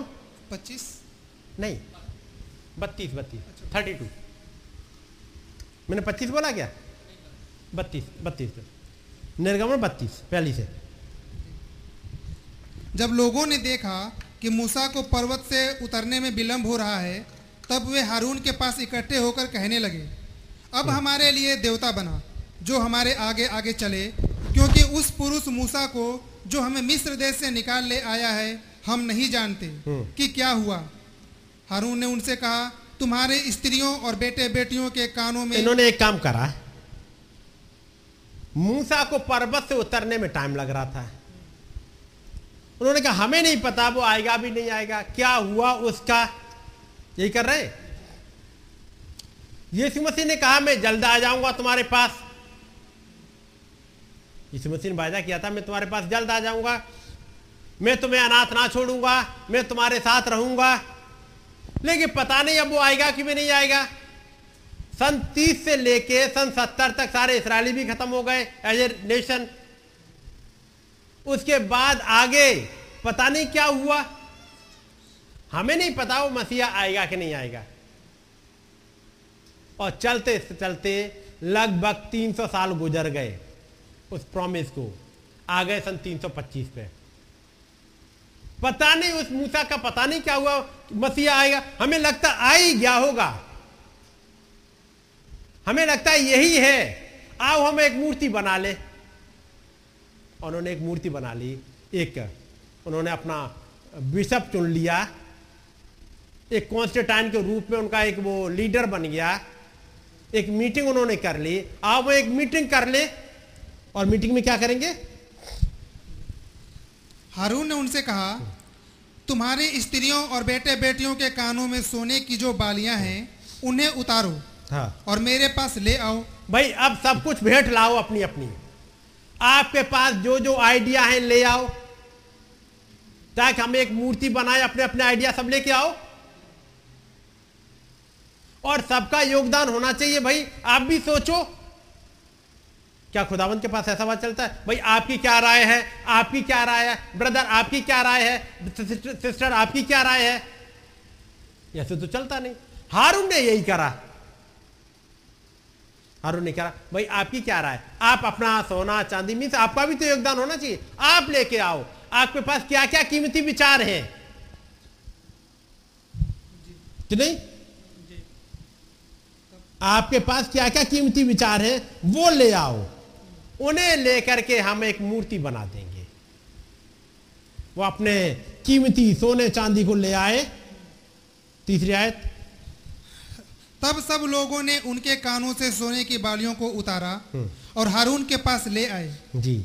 हारून ने उन्हें उनके हाथ से लिया और एक बछड़ा ढालकर बनाया और टाकी से गढ़ा। तुम्हारे क्या विचार है?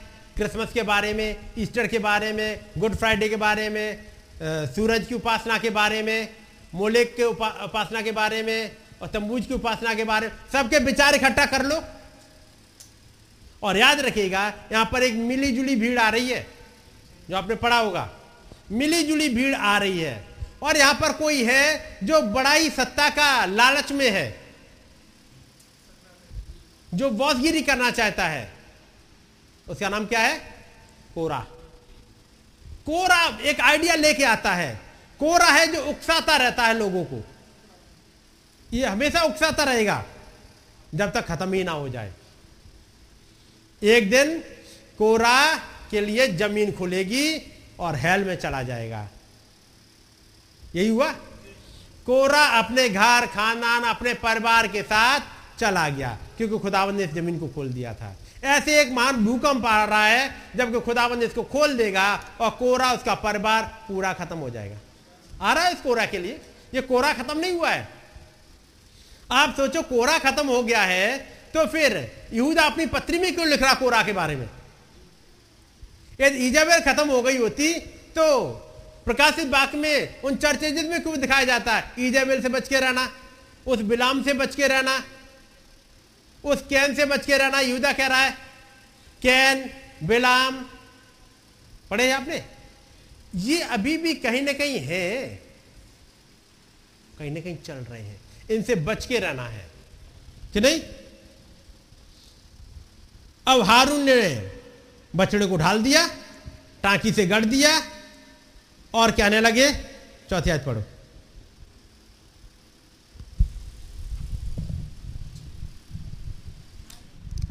ये निर्गमन बत्तीस। हारून ने उन्हें उनके हाथ से लिया और एक बछड़ा ढालकर बनाया और टांकी से गढ़ा तब लोग कहने लगे हे इसराइल तेरा खुदा जो तुझे मिस्र से छुड़ा लाया है वो यही है। हम्म।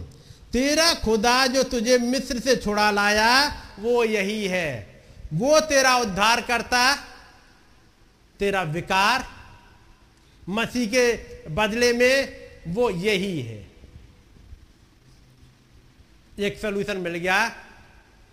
याद रखिए एक प्रॉफिट की एब्सेंस में ये सब कुछ हो सकता है। प्रॉफिट होता तो नहीं कुछ होगा। इसलिए मूसा, जो एक समय चला गया था, एक समय जो पॉलिस सीन से हट गया था, अब फिर से, मैं कहूँगा पॉलिस फिर से एक और नबी के अंदर होगा, क्योंकि प्रॉफिट फिर आएगा। कुछ समय के लिए है। इसलिए नबी कहते जो कुछ पॉलिस ने प्रचार किया, मैं वही प्रचार करता हूँ।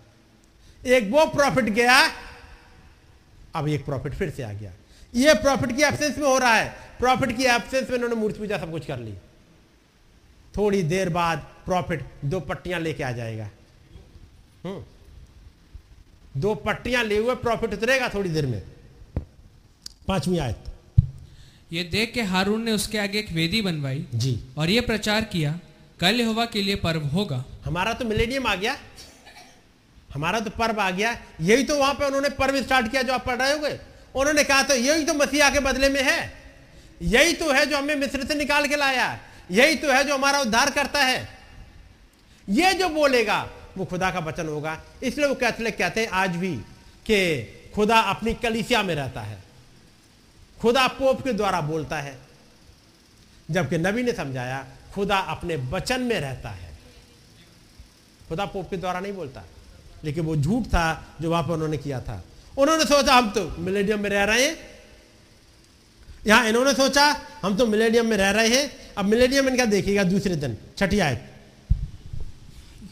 और दूसरे दिन लोगों ने भोर को उठकर होम बलि चढ़ाए। होम बलि चढ़ाए। जी।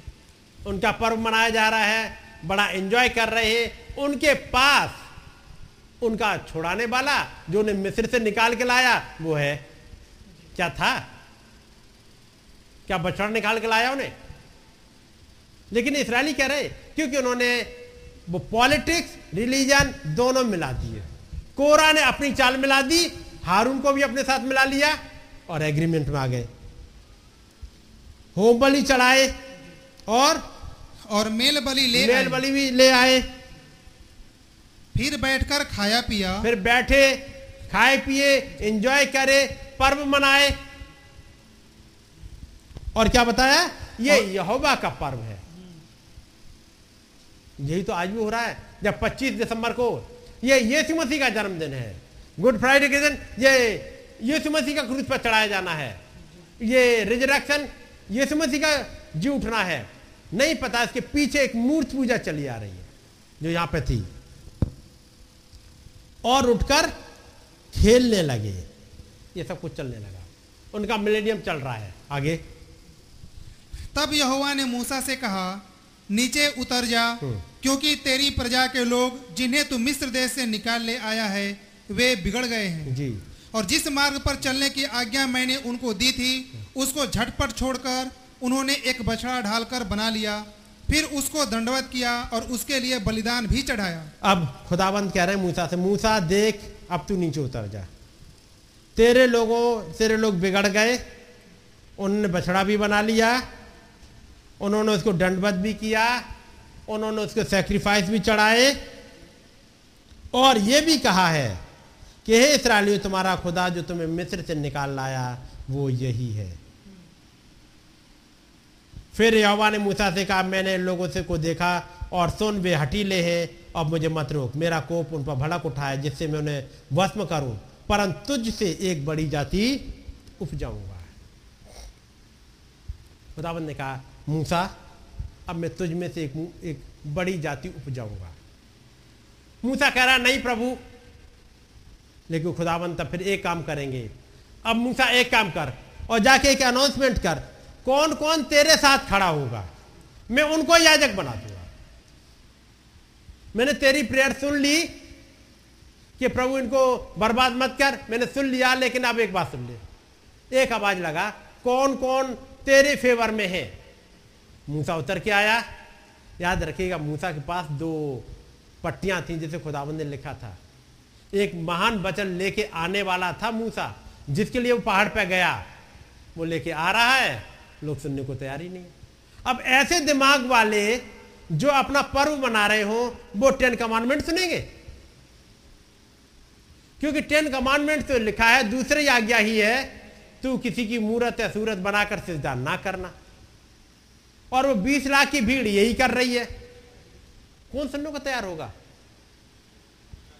और इतने दिनों में वो उस दुश्मन ने, मैं कहूँगा जो एंटी मोजिस है। मूसा विरोधी। हमारे मसीह विरोधी। मूसा विरोधी ने एक बात कह दी है, हमें नहीं मालूम उस आदमी का क्या हुआ। मर खप गया होगा कहीं। हमें नहीं पता उस आदमी का क्या हुआ, वो रह गया। आइए, हम एक और। तो अब कौन लीडर हो सकता है? हारून कहेंगे, मैं तो नहीं हो सकता भाई। कोरा कहेंगे तो मैं हूँ। हम हारून, हम तेरे साथ मिल जाते हैं, हम तो एक ही खानदान के हैं। चचेरे भाई है, हम मिल जाते हैं। तू मेरा साथ दे दे, मैं तेरा साथ दे दूँगा। तू बस इन सब इसराइलियों को एक जगह ले जा क्योंकि तू मूसा के साथ रहा है, तेरी बात लोग अच्छे से मान लेंगे। इसलिए तू मिल जा हमारे साथ में। और जैसे ही हारून मिला, सारे इसराइली मूर्ति पूजा में फंस गए। ये बड़ा खतरनाक समय था। उस समय। और यही हुआ इस युग में, सन 325 में। इसलिए नबी कहते हैं, जब कॉन्स्टेटाइन ने बुलाया तो रियल क्रिश्चियंस को नहीं आना चाहिए था। भले ही वो थोड़े थे, उन्हें नहीं आना चाहिए था। क्योंकि यहाँ पर हारून कहता है, मैं क्या करूँ? सारे लोग मेरे विरोधी हो गए। सबने मुझे प्रेसराइज किया। यही तो कहेगा। हारून कहेगा, मैं क्या करूँ? ये तो सबके सब मुझे प्रेसराइज कर रहे थे। मेरी चलने नहीं दी। तो हारून तुझे बस एक काम करना चाहिए था, भाई तुम जो चाहो तो बनाओ, मुझे अलग रहने दो। मैं अपने घराने समेत अलग रहूँगा। ये तो करते हारून तुम। याद रखिएगा, बिना मसीह के मिलेनियम नहीं आ सकता बगैर मसीह के मिलेनियम आ नहीं सकता। तो फिर मूसा ही पहाड़ पे गया था, फिर वो टेन कमांडमेंट्स लेकर के मूसा ही फिर उतरा। उन टेन कमांडमेंट्स लोग और टेन कमांडमेंट्स तो उसने पहली आज्ञा फिर से दी। हे इसराइल, सुन, तेरा खुदावंद खुदा एक ही है। बपतिस्मा तीन तीन के नाम नहीं हो सकता। बपतिस्मा एक ही नाम में हो सकता है। यीशु मसीह कल, आज और गाँव एक सा ही है। पुराने नियम का यहोवा, नए नियम का यीशु है। ये जो मूसा जब उतरा, उसने यही प्रचार किया। तुम किसी की मूर्त या सूरत बनाकर उसको सिजदा मत करना। तुम उस मूर्त समझाया क्या होती है? मसीहत बना मूर्त पूजा में। कैसे इसी वाली किताब से कुछ हिस्सा लिया और अपने हिसाब से ढाल दिया? एक मूर्त बना ली। कौन समझा रहा है? मूसा। दूसरी कमांडमेंट को। तीसरी कमांडमेंट को। उस खुदावंत का नाम बेफायदा मत लेना। पढ़िएगा नबी का मैसेज यही नबी समझाता है कि जो वो है सबज का दिन है। उसे कैसे पाक रखा जाता है? कैसे उसे पवित्र रखा जाता है? तो सबज के दिन को पाक रखना। वो बताता है कि पेरेंट्स कैसे बिहेव करें, बच्चे कैसे बिहेव करें। वो पांचवा कमांडमेंट छठा, सातवां, आठवां, ये सारी कमांडमेंट टेन कमांडमेंट को फिर से समझा रहा है। कौन? हमारे का मूसा क्योंकि उन्होंने एक मूर्ति बना ली थी, मूर्ति तोड़ दी गई आगे क्या करा मूसा ने?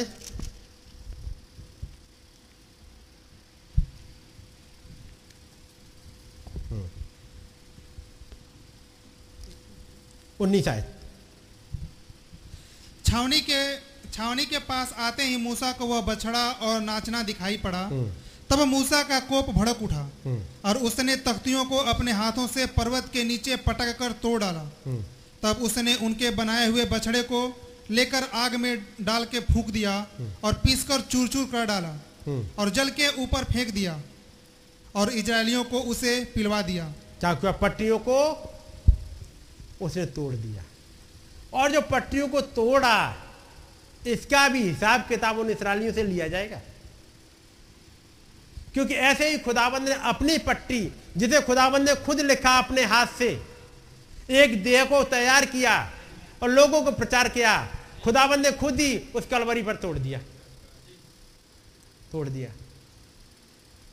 और उनकी बनाई हुई मूर्ति को पीस डाला।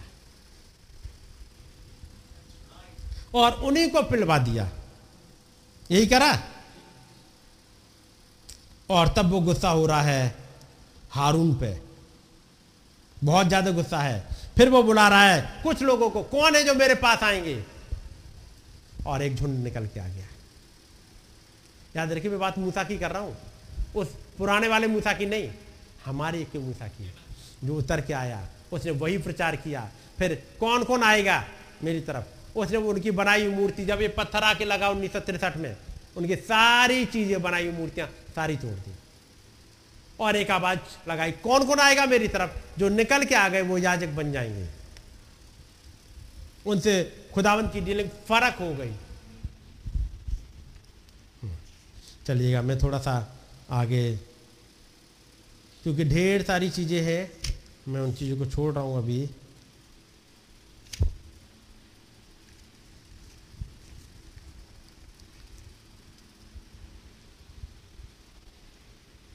भाई ब्रानम बात करते हैं। वो कहते हैं कि मैं पब्लिक सर्विस कंपनी में जब काम कर रहा था तो वहाँ पर एक सुप्रिटेंडेंट हुआ करता था, और उसका नाम था चार्ली वोहेनन और उसने कहा था कि यूना ने अवश्य लाल मिर्च खाली होगी। उस रात को पतमुस पर जब एक भयंकर स्वप्न देखा था, मैंने कहा, श्रीमान बोहनान, आपको ऐसी बात करनी नहीं चाहिए। वो मेरा बॉस था।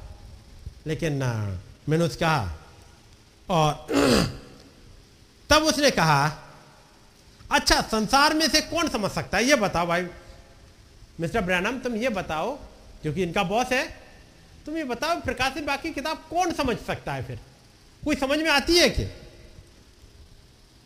मैंने कहा, इसे तब समझा जाएगा जब पवित्र आत्मा इसका खुलासा करने को तैयार होगा।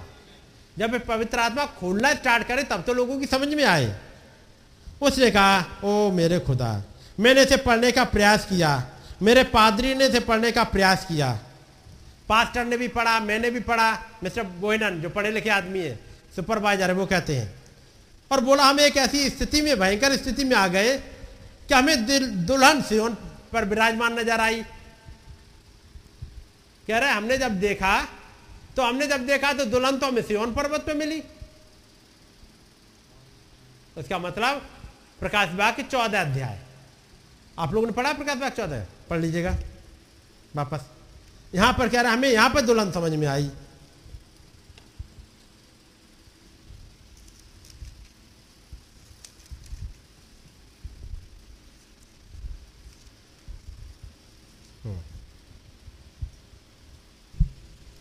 पहले ऐसे पढ़िएगा।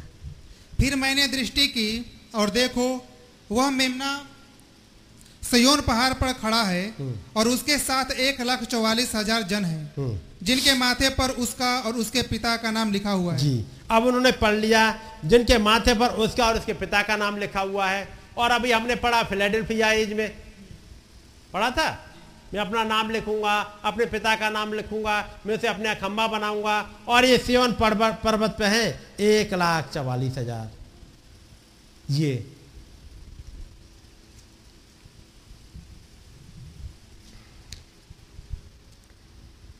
समझे? बोला तब उन्होंने बोला, इसके बाद हमने दुल्हन को अजगर के साथ मिला दिया, जिसके मुँह से स्त्री के वंश के शेष बचे हुए लोगों से युद्ध करने के लिए पानी निकलता था।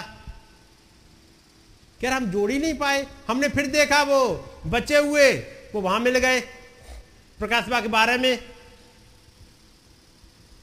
हमको दुल्हन स्वर्ग में मिली, तीनों ही हमें ठीक एक ही समय पर मिली। यानी उन्होंने सब जगह ढूंढा, यहाँ भी मिल गई दुल्हन, यहाँ भी मिल गई यहाँ भी मिल गई।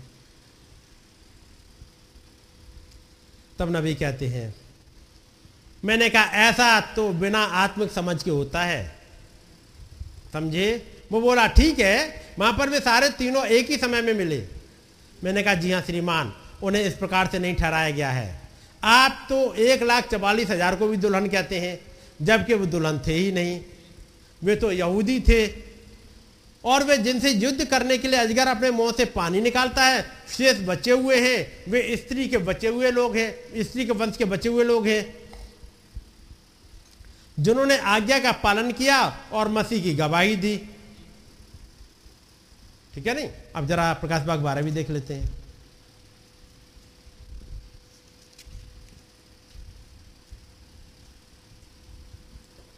प्रकाश बाग बाग बारह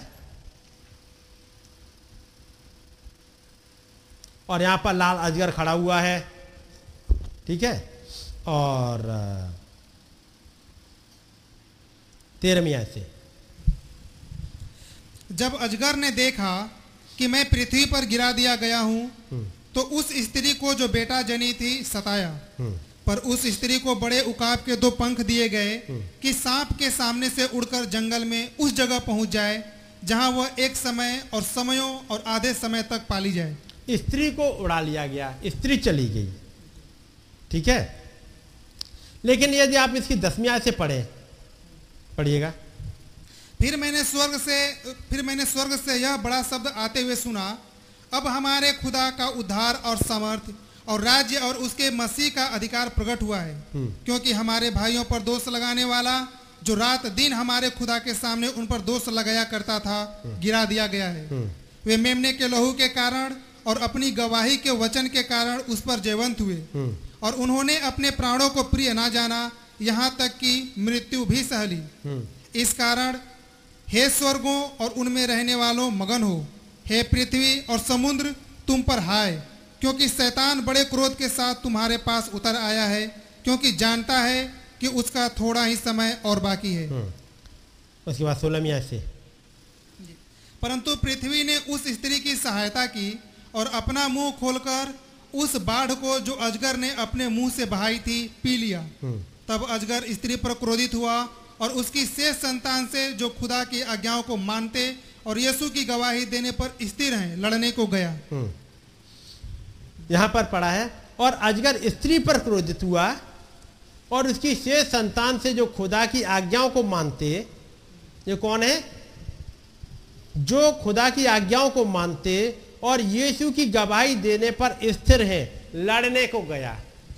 ये झुंड कौन सा है?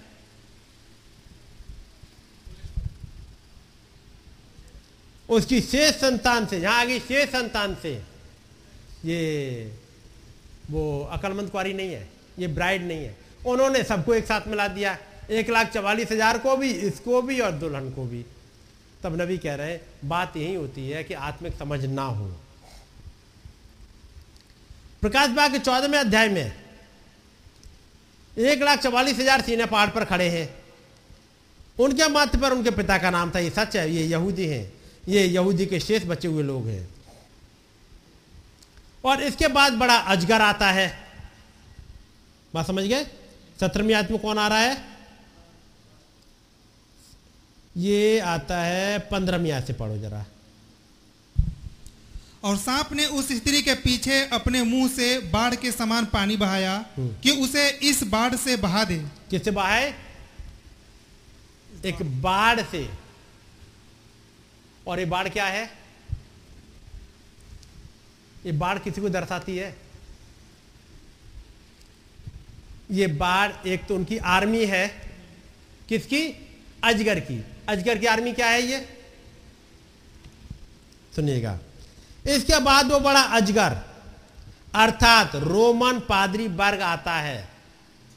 जब अजगर की बात समझो, नबी कहते हैं, इसके बाद वो बड़ा अजगर, अर्थात रोमन पादरी वर्ग आता है। जबकि सच्ची कलीसिया स्वर्ग पर उठाए जाने, उठा लिए जाने के अंतर्गत ऊपर चली गई थी और वह विवाह के भोज के लिए साढ़े तीन साल तक महिमा में थी। इसके बाद अजगर, वो लाल अजगर हमेशा ही रोम है। प्रकाश प्रकाश के बारे में एक अजगर था जो उस स्त्री से क्रोधित था, जो उस मनुष्य की संतान को जन्म देने पर थी, जो लोहे का राजदंड लिए हुए सारी जातियों पर राज्य करे। उसने अपने मुँह से पानी उड़ेला। और वंश के बचे हुए लोगों के साथ युद्ध करने के लिए अपने मुँह से पानी उड़ेला। वो लाल अजगर, पहले तो उस स्त्री के सामने खड़ा था। जो ही वो स्त्री उस बच्चों को जनने पर थी, त्यों ही वो बच्चों को मरवाता और वो अजगर तो निकल जाने को तैयार था।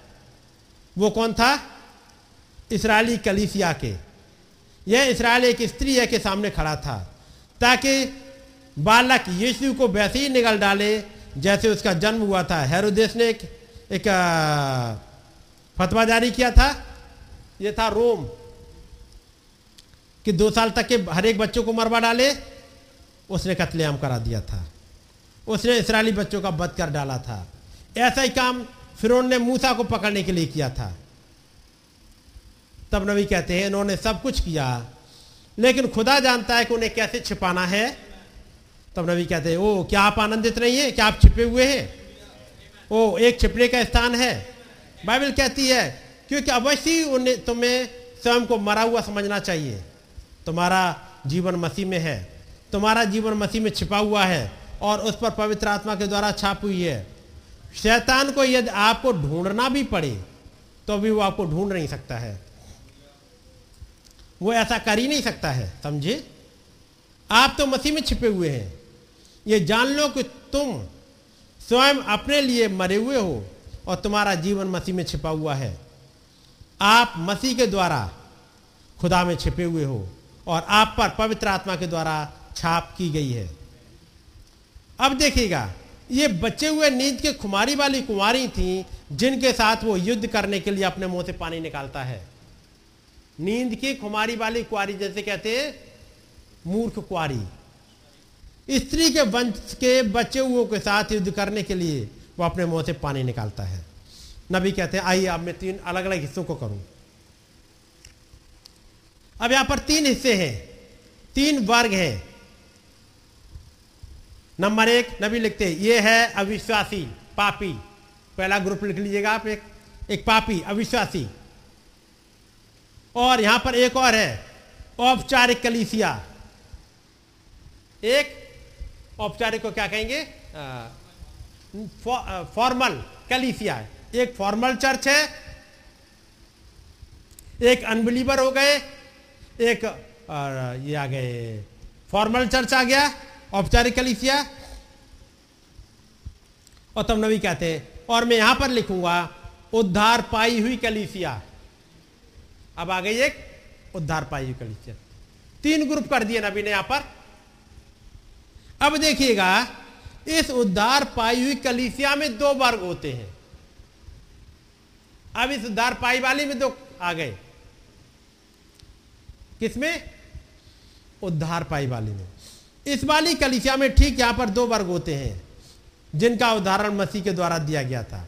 उनमें से एक तो नींद के खुमार वाली कुआरी थी, और दूसरी वो थी जिसकी मसाल में तेल एक अनबिलीवर, दूसरा औपचारिक फॉर्मल चर्च, और फॉर्मल चर्च के बाद अब तीसरा आता है उद्धार पाई हुई कलीसिया, बची हुई कलीसिया। अब इसके दो हिस्से हैं। एक है जिसके पास तेल था, उसका मतलब वो पाँच बुद्धिमान कुआरियाँ, और एक वो झुंड जो नींद की खुमारी में है। क्या दसों की दसों जगी नहीं थी? जगने के बाद भी नींद की खुमारी नहीं टूट रही थी। बात समझे? उन्हें उद्धार मिला, लेकिन मिलेनियम मिस हो गया। उनका रैप्चर मिस हो गया। वो मूर्ख कुआरियाँ उद्धार पाई व्हाइट थ्रोन जजमेंट पे आएँगी। कौन है ये? कुआरियाँ। और तब नबी ने इनके लिए समझाया वो थी नींद के खुमार वाली कली कुआरियाँ। अब नबी अब इनके बारे में समझाते हैं। अब वो हिस्सा फिर से पढ़ा नबी ने मैं पढ़ता हूँ आपके सामने सातवां अध्याय। प्र, प्रकाश बाग सातवां अध्याय। और ये पढ़ते चले जाइएगा तीसरी आयत तक। इसके बाद मैंने पृथ्वी के चारों कोनों पर चार स्वर्दूत खड़े देखे।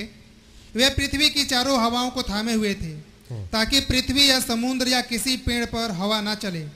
फिर मैंने एक और स्वर्दूत को जीवते खुदा के मुहर लिए हुए पूरब से ऊपर की ओर आते देखा। उसने उन चारों स्वर्दूतों से जिन्हें पृथ्वी और समुद्र की हानि करने का अधिकार दिया गया था ऊँचे शब्द से पुकार कर कहा जब तक हम अपने खुदा के दासों के माथे पर मुहर ना लगा दें तब तक पृथ्वी और समुद्र और पेड़ों को हानि ना पहुंचाना। जी। अब यहाँ पर तब तक हानि ना पहुंचाना जब तक एक लाख चवालीस हज़ार पे मोहर ना लगा दी जाए। उनकी मोर की बात आ रही है। अब नबी यहाँ पर बात करते हैं कुछ घटनाओं को। यहूदी तो हमेशा दास है। खुदा का दास तो यहूदी है। अब्राहम उसका दास था। अन्य जाति एक दास नहीं है। वो तो एक दुल्हन है। ये तो अब तक हमारी प्रेयर यही होती रही थी। हम आपके दास हैं। यही थी। यदि नबी आके ना समझाते, बाइबल में से उन भेदों को ना निकालते तो हमारे समझ में आता नहीं। जब उन्होंने समझाया ये बात आ रही है कि अपने दासों के माथे पर ये दास एक लाख चवालीस हज़ार है। और जिनके माथे पर मोहर लगाई गई है, वो मोहर किससे लगती है?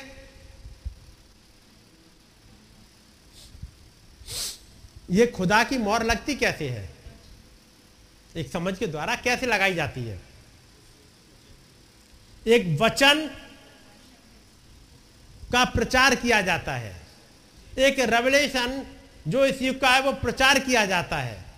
और जिन्होंने उस वाले को ग्रहण कर लिया, उनके ऊपर खुदा की मोहर लग गई। यानी पवित्र आत्मा की मोहर कैसे लगती है? एक वचन के सुने जाने से। एक वचन जो इस के लिए ठहराया गया, वो जब सुनाया जाता है, यदि आपने ग्रहण कर लिया तो आपको एक मोहर लग गई। और यदि उसे रिजेक्ट कर दिया तो दूसरी सी लग जाती है। अब ये मोहर लगनी है उन्हें एक लाख चवालीस हज़ार पे। उसका मतलब ये मैसेज एक लाख चवालीस हज़ार को सुनाया जाना है। एक लाख चवालीस हज़ार को सुनाया जाना है। लेकिन फिर नबी ने समझाया कि जो अनोइंटिंग उनके पास जा रही है, ज़रूरी है पहले यह अनोइंटिंग अन्य जाति से उठाई जाए, ताकि उनको प्रचार करी जाए। उसका मतलब वो मैसेज जिसके द्वारा आगे की घटनाएँ घटेंगी और इनका रैप्चर होगा या इनका बचाव होगा, वो मैसेज पहले ब्राइड के पास आए, क्योंकि यहीं से अनोइंटिंग जाएगी। इसलिए उस प्रकाश बाग एक में लिखा हुआ है यीशु मसीह ने अपना दूत भेजा कि ये बातें दासों को बताएँ। यही हुआ। और दूत ने बजाय दास के सीधे बताने के यूना को बता दिया। यही करा। लिखा है, खुदा ने यीशु मसीह को दिया, यीशु मसीह ने एक दूत को दिया। दूत ने भेजा गया था जाकर के दासों को बताए। लेकिन उस दास के, जब वो दूध के समय में वो दास वहाँ पे है ही नहीं। सुनने वाली हालत में। एक टाइम है, वो एक टाइम गैप है कि दूध तो तैयार है सुनाने के लिए। नबी कहते इसमें एक जगह, मैं आपको पढ़ के सुनाता हूँ।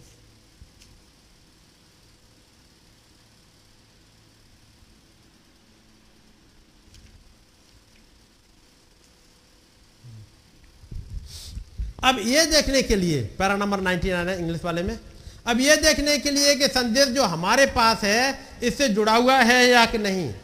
इस बात को देखें। हम देखें। ठीक जिस घड़ी इसराइल के एक राष्ट्र होने के लिए हस्ताक्षर किए गए थे, कब किए गए थे?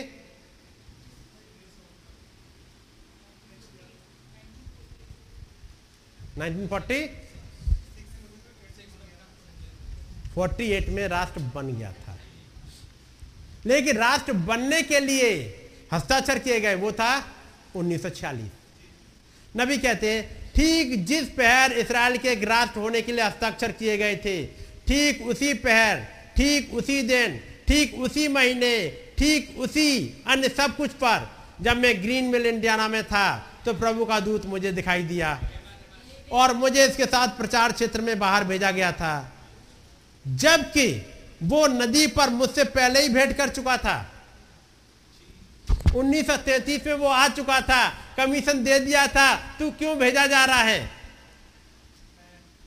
तू प्रभु यीशु मसीह की दूसरी आमद के आगे आगे चलेगा। ये कमीशन 1933 में दे दिया गया था। दिया गया था। लेकिन उसके तेरह साल बाद, अब जिस दिन मासायन हो रहे हैं, एक चिन्ह बनाने के लिए कि घड़ी अब ये आ गई है। एक नबी को कमीशन दिया जा रहा है कि ये इसका जो मैसेज है, ये दोनों के लिए है। लेकिन इसराइली उस समय तो राष्ट्र बन रहा है। अभी तो कोपले निकली नहीं है उन्नीस सौ पैंसठ में नबी चला जाएगा। और नबी कह रहा है, मैं तो जाने को तैयार था, उन्नीस सौ चौवन में ही। मैं जा रहा था, मैं जाऊँ, उनको प्रचार कर दूँ। लेकिन खुदाबंद ने कहा, नहीं, अभी नहीं। उसका मतलब ये मैसेज जो एक लाख चवालीस हज़ार पे मोहर लगाएगा, वो एक ब्राइड पे पहले मोहर लगाता है। ये तो आपने सब सुना होगा।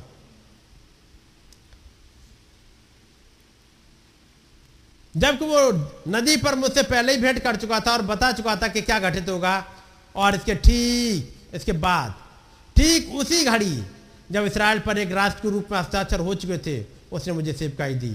ये इसे सारा का सारा जोड़ा हुआ है। देखिएगा, प्रभु का दूत इस समय पृथ्वी पर ही है। वो चारों ओर विचरण कर रहा है और प्रभु के आगमन के लिए सब कुछ तैयार कर रहा है।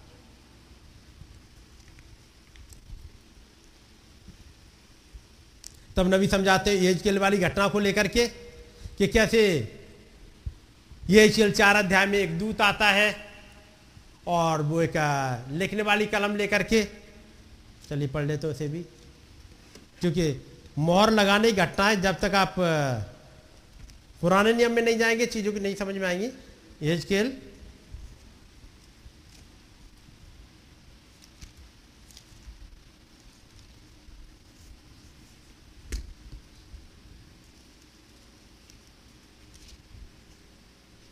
एजकेल उसका शायद चार अध्याय है।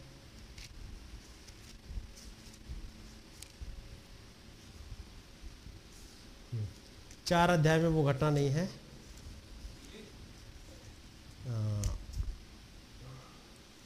यहाँ पर ये मूर्ति पूजा कर रहे हैं। नौ अध्याय होगा। हाँ नौ अध्याय। नौ नौ अध्याय। इसके नौ, पहली से पढ़िएगा। फिर उसने मेरे कानों में ऊँचे शब्द से पुकार कर कहा, नगर के अधिकारियों को अपने अपने हाथ में नाश करने का हथियार लिए हुए निकट लाओ। इस पर छह पुरुष उत्तर की ओर ऊपरी फाटक के मार्ग से अपने अपने हाथ में घात करने का हथियार लिए हुए लिए हुए आए। और उनके बीच सन का वस्त्र पहने कमर में लिखने की दवात बांधे हुए एक और पुरुष था। और वे सब भवन के भीतर जाकर पीतल की वेदी के पास खड़े हुए। तब इजराइल के खुदा का तेज करूबों पर से जिनके ऊपर वह रहा करता था भवन की डेवड़ी पर उठ आया था। और उसने उस सन के वस्त्र पहने हुए पुरुष को जो कमर में दवात बांधे हुए था पुकारा। और यहोवा ने उससे कहा इस यरूशलेम नगर के भीतर इधर उधर जाकर जितने मनुष्य उन सब घृणित कामों के कारण जो उसमें किए जाते हैं साँसें भरते और दुख के मारे चिल्लाते हैं उनके माथों पर चिन्ह लगा दे। तब उसने मेरे सुनते हुए दूसरों से कहा नगर में उनके पीछे पीछे चलकर मारते जाओ किसी पर दया ना करना और ना कोमलता से काम करना। बूढ़े युवा कुंवारी बाल बच्चे स्त्रियाँ सबको मारकर नष्ट करो। परंतु जिस किसी मनुष्य के माथे पर वह मुहर हो उसके निकट ना जाना। मेरे पवित्र ये बड़ी इंपॉर्टेंट मोहर हो गई फिर वो। परंतु जिस किसी मनुष्य के माथे पर वो मोहर हो वो चिन्ह हो उसके निकट ना जाना। एक इंस्ट्रक्शन मिला हुआ है कि जिनके माथे पर वो चिन्ह लगा हुआ है, उनके पास मत जाना।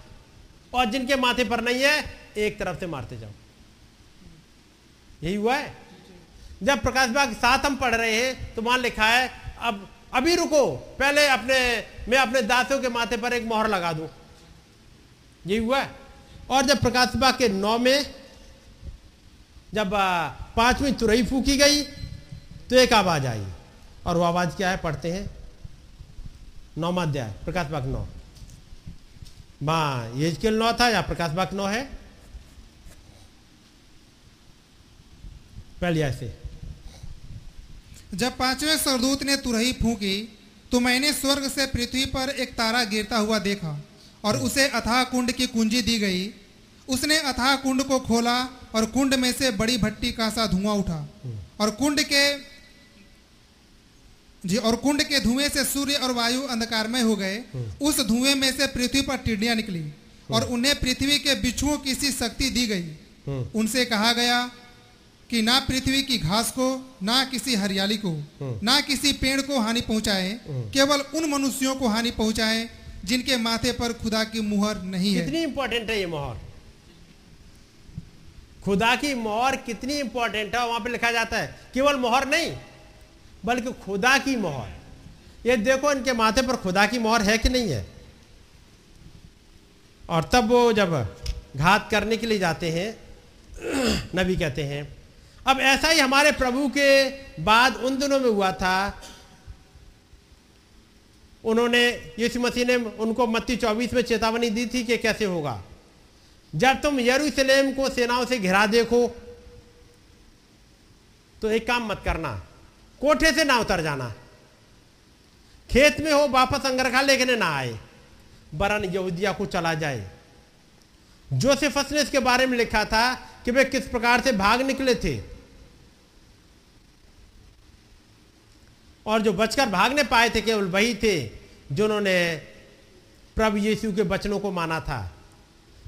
जब उन्होंने सन सत्तर में टाइटस को और उसकी सेनाओं को घेरते हुए देखा जब उन्होंने टाइटस को, यरूशलेम की दीवारों को घेरते हुए देखा था, उसने उन्हें वहाँ अंदर ही घेर कर बंद कर डाला था। टाइटस ने काम किया था पहले। पहले उन्हें घेर लो, वहीं पर बंद करके रखो। उन्होंने पेड़ों से घास उखाड़ कर खाई थी इसराइलियों ने। उन्होंने पेड़ों से छाल उतार कर खाई। पहले तो एक अकाल लेके आओ उनके पास। ये आर्टिफिशियल अकाल है। ये अकाल बनाया गया है। जैसे आप पढ़ोगे एलिशा के समय में बनाया गया। अकाल था नहीं, अकाल बनाया गया। आज के समय में क्राइसिस है नहीं, बनाई जाती है। यह अकाल बनाया गया। कैसे? जी? शहर को बंद करके, आवागमन बंद करके लॉकडाउन करके, है ना? और कानून में रिलैक्सेशन दे करके ताकि लोग जमाखोरी कर सके। रिलैक्स करके, ये सब कुछ किया गया। ताकि अकाल को बनाया जाए, ताकि महँगी आ सके, महँगाई बढ़े। उन्होंने ज़मीन पर से घास उखाड़ कर खाई थी। यहाँ तक तो ठीक है। अगला सेंटेंस सुनेंगे? उन्होंने एक दूसरे के बच्चों को पूरी तरह से उबाला और उसे खाया। यह केवल एलिसा के समय में नहीं हुआ। ये जनरल टाइटस ने घेरा, तब भी हुआ था। वो हिस्ट्री मैंने और आपने नहीं पढ़ी, नबी पढ़ के आई हिस्ट्री। वो कहते मेरे पास ये सारे बॉल हुए, मैंने ये वाला ऐसा पढ़ा है। और उसे खाया। उन्होंने उन्हें भूखे मर जाने दिया। उन्हें बस वहाँ अंदर ही पड़े रहने दिया।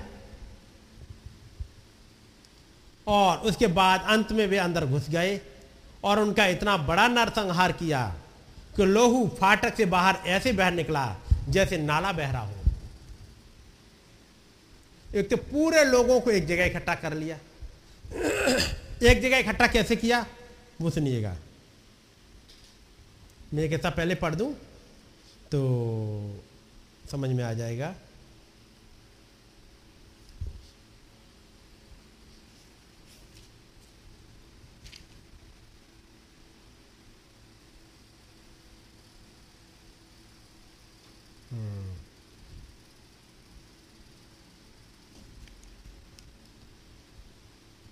यहाँ पर कहीं आगे मिलेगा। वहाँ पर यह कहा, जैसे ही यरूशलेम की वो दीवारें घिरने लगी आर्मी आने लगी। तो जो वहाँ पे लोग थे, उन्होंने ये काम करा, कोई बात नहीं है। ये घिरने के लिए आता है, हमारे पास एक खुदाबंद है। चलते अपने खुदाबंद के पास दुआ करने के लिए। ये सब के सब प्रेयर करने के लिए इकट्ठे हो गए एक जगह। सुलेमान वाला मंदिर जो दोबारा फिर से बना दिया गया, बहुत बड़ा वहाँ पे था। और चेले भी कह रहे देखो प्रभु कितना महान मंदिर बनाया गया है। ये सब के सब जाकर के प्रेयर में चले गए। फास्टिंग प्रेयर फास्टिंग प्रेयर क्यों? क्योंकि यरूशलेम को घेरा गया है। हमारा खुदावंत खुदा हमें छुटकारा दिला देगा। लेकिन खुदावंत खुदा ने तो मत्ती चौबीस में कुछ और ही कह दिया था। खुदावंत ने क्या कहा था?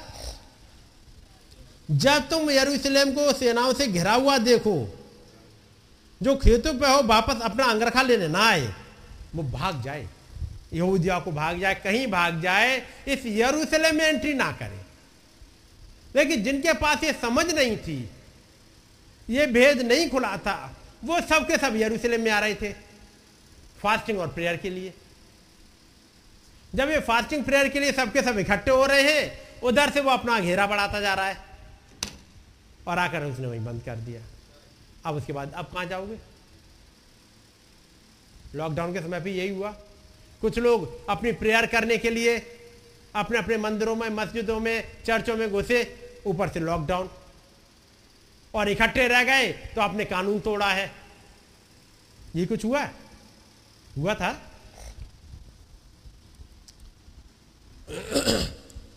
इतना नरसंहार किया कि लहू फाटक से बाहर बह निकला, जैसे नाला बह रहा हो। फाटक से लहू की धाराएँ बहकर निकल रही थीं। उन्होंने मंदिर को जला दिया शहर पना को उठा दिया, और इस दिन तक ऐसे ही मौजूद है क्योंकि वो चेतावनी जो दी गई थी, वो नहीं समझ पाए। एक चेतावनी दी गई थी।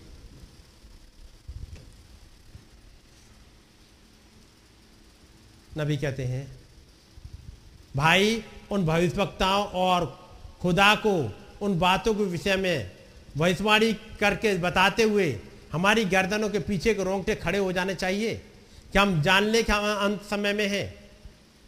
हम अंत पर हैं। कुछ भी बाकी नहीं रहा। सारी बातें बिल्कुल ठीक वैसे ही हो रही है जैसा उसने कहा था कि वे होंगी।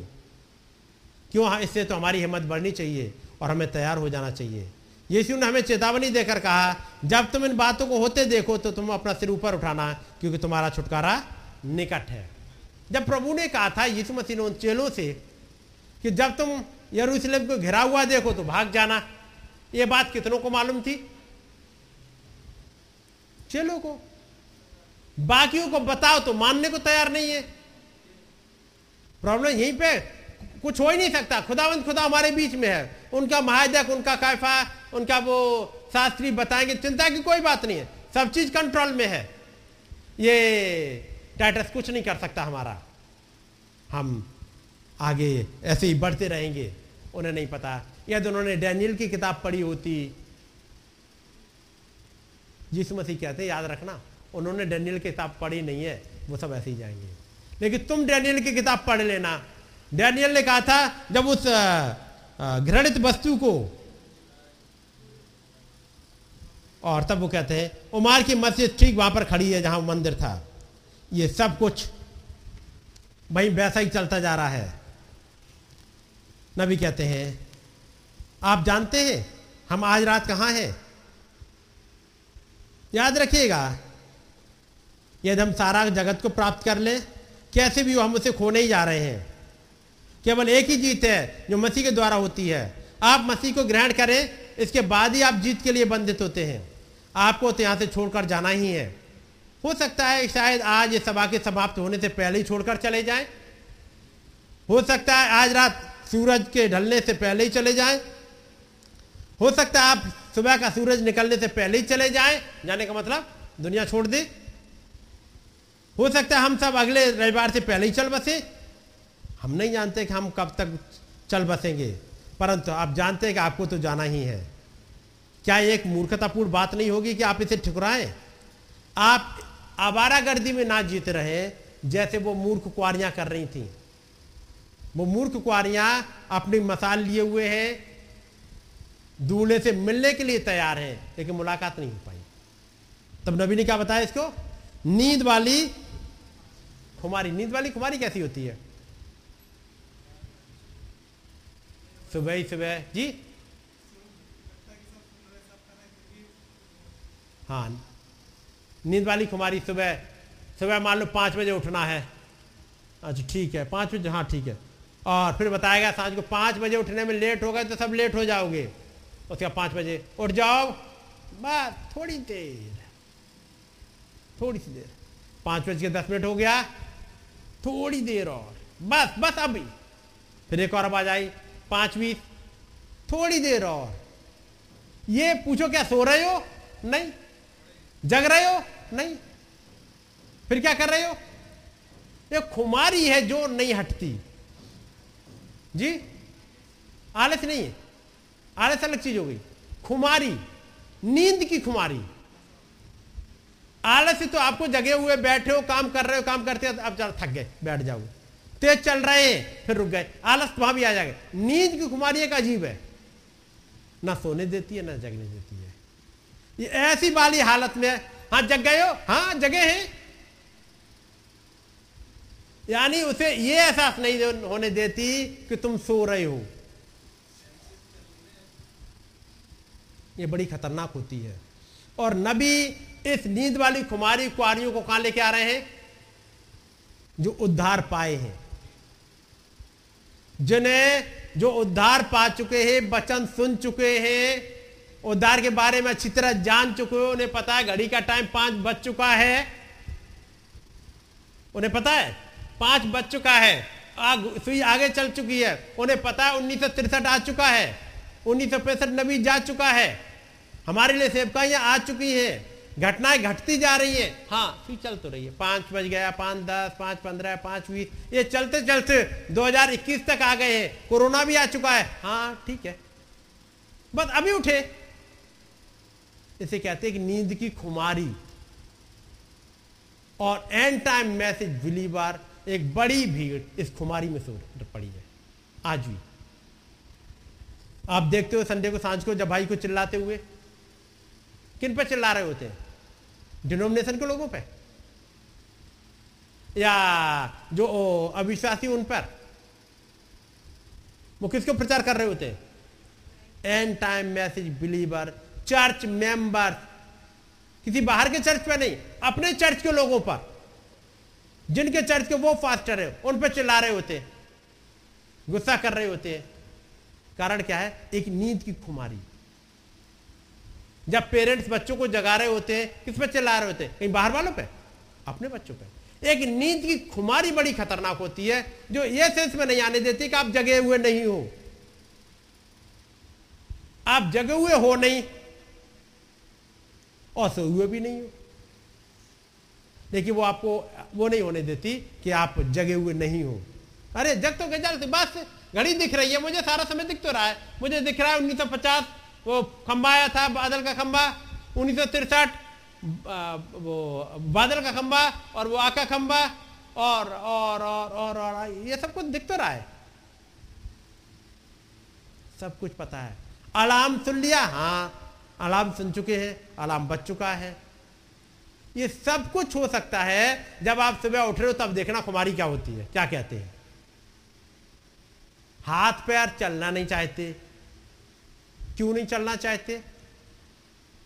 जिसे कहते हैं न्यूटन का फ़र्स्ट लॉ। हम्म? वो क्या है? लॉ ऑफ़ एनर्सिया जो जिस अवस्था में है, पैर बड़े देर से रात भर एक अवस्था में रहा है, वहाँ से वो चलने वाली हालत में नहीं आना चाहता।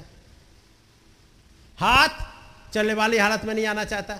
ये लॉ ऑफ़ इनर्सिया बड़ा खतरनाक है ये। जो जाए भाई, चादर, ओढ़े हुए चादर हटना नहीं चाहते। ये क्या है? नींद की खुमारी।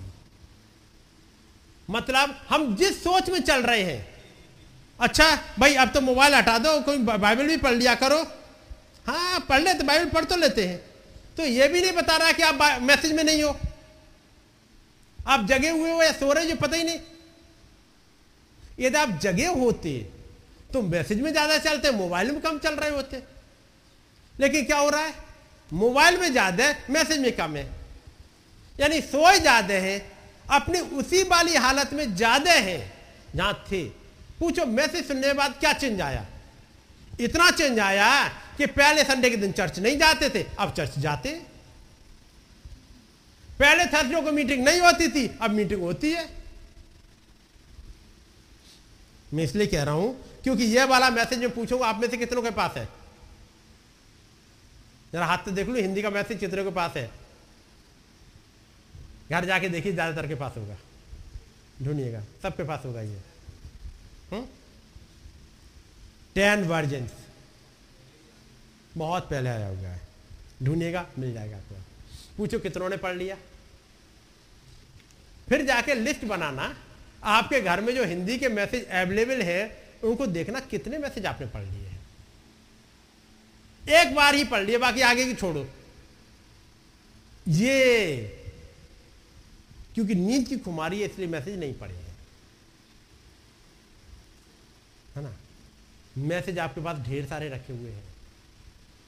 ये खुमारी हटा दीजिएगा क्योंकि नबी जब कर रहे हैं, वो हिस्से बांट रहे ये रहा, ये उद्धार पाए हुए लोग हैं इस तीसरे कैटेगरी में। उसमें से दो हिस्से हैं, नींद की खुमारी वाले लोग। नबी कहते हैं, ये तो बिल्कुल ऐसा ही है। जरा, ये पैरा नंबर, वहाँ शायद सिक्सटी सेवन या सिक्सटी सिक्स होगा। जहाँ पर नबी कहते हैं, वो एक गाड़ी होती है बोगोनैन करके या कुछ होती है कि गाड़ी? बर्फ़ वाली गाड़ी। मैं बता देता हूँ कहाँ पर हिस्सा है ये।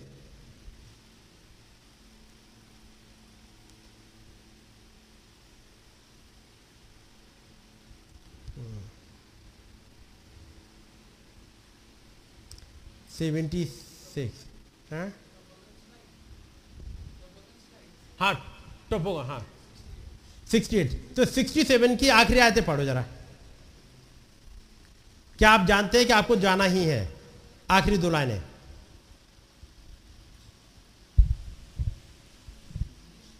हम्म हम्म। So isn't so isn't it a foolish thing to put it off? तो You- क्या ये मूर्खता की बात नहीं होगी कि इस बात को ठुकरा दें हम? जो मैसेज आया है ये कह रहा है उनसे जो सोए हुए हैं नींद की कुमारी वाली आगे You're you're tra- tramping. You're flirting with the death. You are tramping tramping मतलब आप ट्रैम्पिंग मतलब आप आवारागर्दी कर रहे हैं। घूम रहे हैं ऐसे ही। मैसेज सुनने के बाद भी अभी भी आवागर्दी आवारागर्दी कर रहे हैं। आवारागर्दी किसे कहते हैं वैसे? एमलेसली घूमना। बगैर उद्देश्य के घूम रहे हैं। एमलेसली घूम रहे हैं। आवारागर्दी किसे कहते हैं? घूम रहे हैं। कहाँ जा रहे हैं? घूम रहे हैं। कहाँ? कहाँ घूम रहे हैं? कोरोना की वजह से घर से तो बाहर जा नहीं सकते तो कहाँ घूम रहे हैं भाई? दोस्तों के साथ। कहाँ पर? व्हाट्सएप पे चैट पे। क्यों घूम रहे हो? इसका रिज़ल्ट क्या निकलेगा? कुछ नहीं। मन करा घूमने के लिए। ये सब कहाँ उतर जा रहे हैं? मैं इसलिए अलर्ट कर रहा हूँ, यदि आप अलर्ट नहीं हुए तो आप जा रहे हो एक दूसरे हिस्से की तरफ़, जिसे कहते हैं खुमारी वाली मूर्ख कुआरियाँ। नींद की खुमारी नहीं उतर रही। इस मैसेज को सुनने के बाद भी डांट खाने के बाद भी खुमारी नहीं उतर रही। उस खुमारी को उतारने के लिए पिछले साल भाई ने मैसेज प्रचार किया था टीचिंग ऑन मोजिस जैसे हमारा ये वो आ जाता है, ये? हमारा प्रोजेक्टर आ जाता है, उसके बाद फिर से एक दिन फिर लगाएँगे। किसी एक दिन। ये थर्सडे की और हमारी संडे की मीटिंग तो चल रही है लेकिन मेरी कोशिश होगी कि कोई एक मीटिंग अपने आके अपने लोकल के लिए रखें। क्योंकि कई एक चीज़ें जिन्हें मुझे बोल, बोलने के लिए, समझाने के लिए रुकना होता है, क्योंकि चूँकि बहुत ढेर सारे लोग सुन रहे होते हैं और लोकल प्रॉब्लम है, वो सॉर्ट आउट नहीं हो पाती है। तो कोई एक मीटिंग छोटी सी रखेंगे, जिसका मन हो वो आ सकता है, जिसका मन ना हो ना आ सकता है, लेकिन हाँ एक लोकल ज़रूर रखेंगे। क्योंकि लगभग एक डेढ़ साल हो गया है हम लोग को मीटिंग करते हुए अपनी लोकल प्रॉब्लम के लिए हमारे पास एक जगह नहीं बची है। हाँ। जब हमारे पास जो दूसरी जगह के लोग हैं, बाहर वाले, उनके साथ जब मीटिंग होती है तो हम उस वाले ग्रुप में दूसरे जगह के लोगों को नहीं ला रहे होते हैं। जैसे हमारे अरुणाचल की मीटिंग हो रही है तो अरुणाचल के लोग ही होंगे, जब हमारी सिक्किम वालों के साथ हो सिक्किम वाले लोग ही होंगे। दूसरी जगह के लोगों को मिक्स नहीं कर रहे होते। उसी जगह के लोगों की प्रॉब्लम है तो वहाँ के लोग ही अपनी प्रॉब्लम के साथ डील करेंगे। ताकि जैसे हो, हम वहीं पर हैं। वैसे हमारे लिए अपनी जगह नहीं कोई बच रही। तो ज़रूरी है हम अपने आकी मीटिंग रखें, ताकि वो छोटे छोटे पॉइंट से जिनको करेक्ट करते हुए आप एकदम जगो और एक उस वे में चल पाओ, जहाँ चलना चाहिए। हाँ क्योंकि कई एक बातें जो इनडायरेक्ट वे में नहीं चीज़ समझ में आती हैं। वो मिस हो जाती हैं। वो गलती आप लोगों की नहीं है, लेकिन वो चीज़ें पकड़ में आए तब तो तब तो आप करेक्ट करो। नबी कहते हैं, आप आवारागर्दी कर रहे हैं आप ट्रैम्पिंग कर रहे हैं। घूम रहे हैं कहाँ पर? एमलेसली घूम रहे हैं। कहाँ जा रहे हो? कहीं नहीं। आप जब इन बातों को जब सुनते हैं तो बड़े लोग केवल बच्चों की तरफ़ नहीं जाइएगा। ये बड़े बूढ़े सबका एक हाल है। और सबको एक मोहर की ज़रूरत थी। जब एज केल में हमने पढ़ा जो पवित्र आत्मा निकला मोहर लगाने के लिए, वो हर एक पे मोहर लगाने जा रहा है। ओल्ड एज वाले कह सकते हैं, यानी जो सीनियर थे वो कह सकते हैं, हम लोग की एज के, नहीं, हमारे साथ कोई दिक्कत नहीं है, हम तो मैसेज में चल रहे हैं। ये बात हर एक के लिए है। यदि मैं यहाँ खड़ा हूँ तो इसका मतलब ये नहीं कि मेरे लिए नहीं है, ये हर एक के लिए, हम में से हर एक के लिए है। चाहे बड़ा हो, चाहे छोटा, ये मोहर हर एक के ऊपर लगनी चाहिए, जो बचना चाहते हैं। पढ़िएगा। आप अबारागर्दी कर रहे हैं। नबी आगे क्या कहते हैं? You are tramping you are flirting with death हाँ क्योंकि हिंदी में तो लिख दिया है आप छेड़खानी कर रहे हैं। तो इसका मतलब बेकार हो जाएगा इसलिए मैंने अंग्रेज़ी में पढ़ पाया। आप मौत के साथ छल कर रहे हैं। मौत के साथ छल नहीं मौत के साथ फ्लर्टिंग कर रहे हैं। फ्लर्ट मतलब समझ रहे होते? हैं? फ्लर्ट का एक सही शब्द जो हिंदी में मीनिंग मिलेगा। इश्कबाजी करना, मौत के साथ मोहब्बत दिखाना। तो फिर ये जो दुनिया है, जो हाथों में चल रही होती है छोटा सा डब्बे के रूप में, ये क्या है? मौत के साथ दोस्ती करना इसकी बाजी करना। मीन्स इससे तो इतना लगाव है कि मम्मी नाराज़ हो जाए, चाहे पापा नाराज़ हो जाए। ये नाराज़ ना हो मेरा, मेरी। लड़के के लिए मेरी, है नहीं? और लड़के के लिए, लड़की के लिए ये मेरा। ये मेरा, ये मेरी मुझसे अलग ना हो जाए। मम्मी गुस्सा हो जाए, पापा गुस्सा, यही तो होता है इसकी बाजी में। नबी यही कह रहे हैं, आप मौत के साथ, ऐसी केवल मोबाइल ही नहीं है, ढेर सारी चीज़ें हैं। मैं बात उसकी कर रहा हूँ, केवल मोबाइल के पीछे नहीं पढ़ा हूँ, मोबाइल में आपको पढ़ाई कर रहे होगे आपको ढेर सारी चीज़ें मिलेंगी। आपको मोबाइल से मैसेज बहुत सी चीज़ मिल जाएँगी। मैं मोबाइल के अगेंस्ट में नहीं हूँ। मैं अगेंस्ट में हूँ उस आवारा गर्दी के। मैं अगेंस्ट में हूँ उस फ्लर्टिंग के। बात समझ गए? तब नबी कहते हैं, ये ऐसा है जैसे बर्फ़ वाली पुरानी गाड़ी पर फिसलना। बर्फ़ वाली गाड़ी पर लोग फिसलते हुए आते आप बर्फ़ की गाड़ी पर बैठ जाएँ और उसके बाद जा रहे हैं किसी चीज़ को देखो, अब उस चीज़ को हम पकड़ेंगे। देखिए मैं कितनी पास आ जाया करती थी। उसमें बर्फ़ वाली गाड़ी फिसल रहे। और जब, क्योंकि नबी तो खूब फिसले हैं, वो कह रहे हैं, हम अपना वो तो वो कुछ ढक्कन मिल जाए इसमें बैठ के दो भाई अपने खेला करते थे, अपनी वो बना ली, ऊपर गए। वो एक, जैसे कहेंगे, एक टोकरी टाइप की लोहे की या कुछ भी मिल गई, लेके ऊपर बैठ गए, दोनों भाई बैठ जाते थे। पहाड़ ऊपर, बर्फ़ पे, और उसके बाद ऊपर से फिसलते चल रहा नीचे की तरफ़ चले जाए ऐसे ही होता है, फिसलते चले जा रहे हैं। मज़ा आता था खूब। वो तब कह रहे हैं, जैसे पुरानी गाड़ी पे फिसलना बर्फ़ वाली पे, होता क्या था? आपने कहा, चलो, हम वहाँ उस वाली चीज़ को पकड़ेंगे, उसके पास जा रहे हैं। और अचानक ही बर्फ़ कहीं फिसल गई, ऐसे आप ये गए। और फिसल के गए, और आगे कि अब जरा रोके आगे तो खाई है आराम से वहीं गिरते आगे। बर्फ़ में फिसलना ऐसे ही होता है। वो कहते हैं, इससे पहले कि इसे जाने, वे एकाएक फिसलते हुए नीचे की ओर लुढ़कते चले जाते थे। बिल्कुल ठीक इसी तरह से आप करते चले जा रहे हैं। आप तो सिर्फ़ वहाँ वहाँ फिसलते चले जा रहे हैं। आप नहीं जानते कि किस मिनट कोई चीज़ आपको परेशान करने जा रही है। आपने सोचा अच्छा ये मैसेज पढ़ लेंगे, अगले हफ़्ते से पढ़ेंगे। अगले हफ़्ते पता ही नहीं, दो दिन बाद सिर दर्द हो रहा है, पेट दर्द हो रहा है, अचानक बीमारी आ गई, या घर में कुछ ऐसा हो गया, या बॉस ने कुछ प्लान बता दिया, अब गए, हो गया, आ गया दूसरा दिन। आपको नहीं पता आगे क्या होना जा रहा है। किस मिनट कोई चीज़ आपको परेशान करने जा रही है, और आप चल बसे, आपका हृदय काम करना बंद कर दे, आपकी मोटर गाड़ी से दुर्घटना हो जाए, कुछ भी हो जाए, और आप मर जाएँ। तब आपकी अंतिम मंजिल ठीक आपके सामने होगी।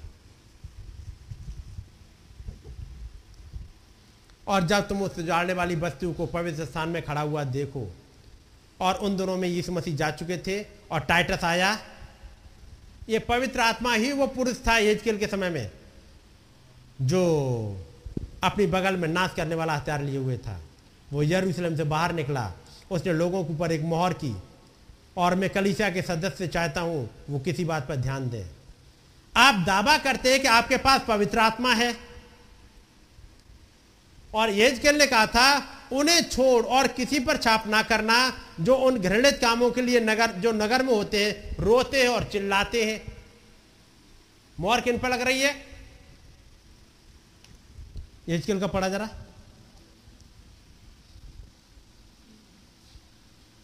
चौथी आय से चौथी और पांचवी। और यहोवा ने उससे कहा इस यरूशलेम नगर के भीतर इधर उधर जाकर जितने मनुष्य उन सब घृणित कामों के कारण जो उसमें किए जाते हैं साँसें भरते और दुख के मारे चिल्लाते हैं उनके माथों पर मुहर लगा दे। हम्म। तब उसने मेरे माथों सुनते- पर लगनी है? जो इन घृणित कामों की वजह से साँसें भरते हैं और चिल्लाते हैं उन पर जो दुआओं में लगे रहते हैं जो इन बातों के लिए चिल्लाते हैं।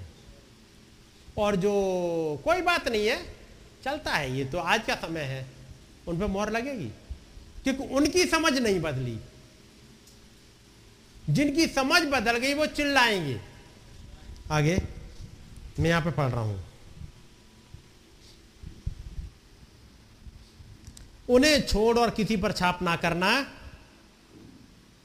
जो घृणित कामों के लिए जो कि नगर में होते हैं, रोते और चिल्लाते हैं। अब कहाँ कोई ऐसा है जो अब जगत और इसकी दशा में जितना अधिक बोझ लिए हुए हो? तब नबी कहते हैं, अब इसके साथ जोड़ रहे हैं ये घटना को। मुझे वो कोई बात कहना याद है जो गलत थी।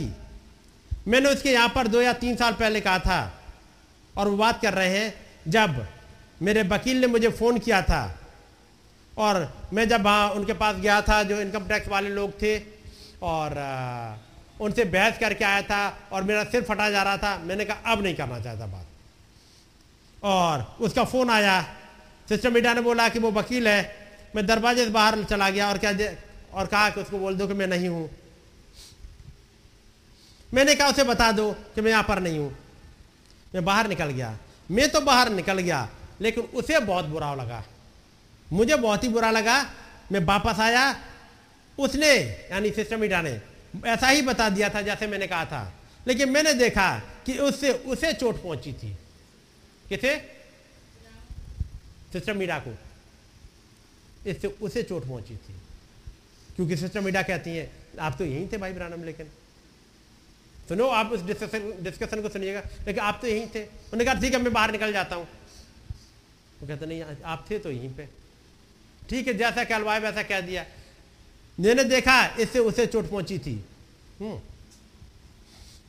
और मैं बाहर प्रार्थना करने के लिए गया, और वहाँ पर एक आदमी आता है जिसके पास एक बीमार बच्चा था। और जो ही मैं अपने हाथों को उस बच्चे पर रखने लगा और दुआ करने लगा, किसी ने मुझसे कहा, तू तो एक पाखंडी है। ये रोना और चिल्लाना और पवित्र आत्मा की मोहर को जोड़ रहे हैं उसके साथ में।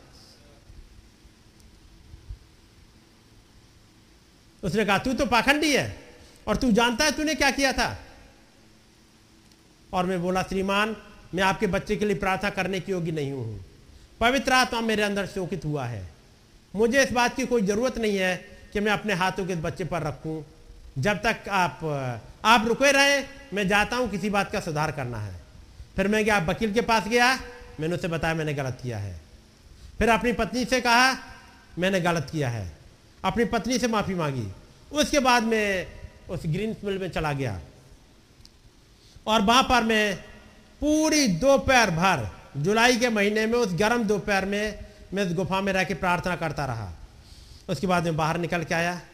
साँझ का समय हुआ पाँच छः बजे होंगे। वो बड़ा ही खामोश गर्म दिन था।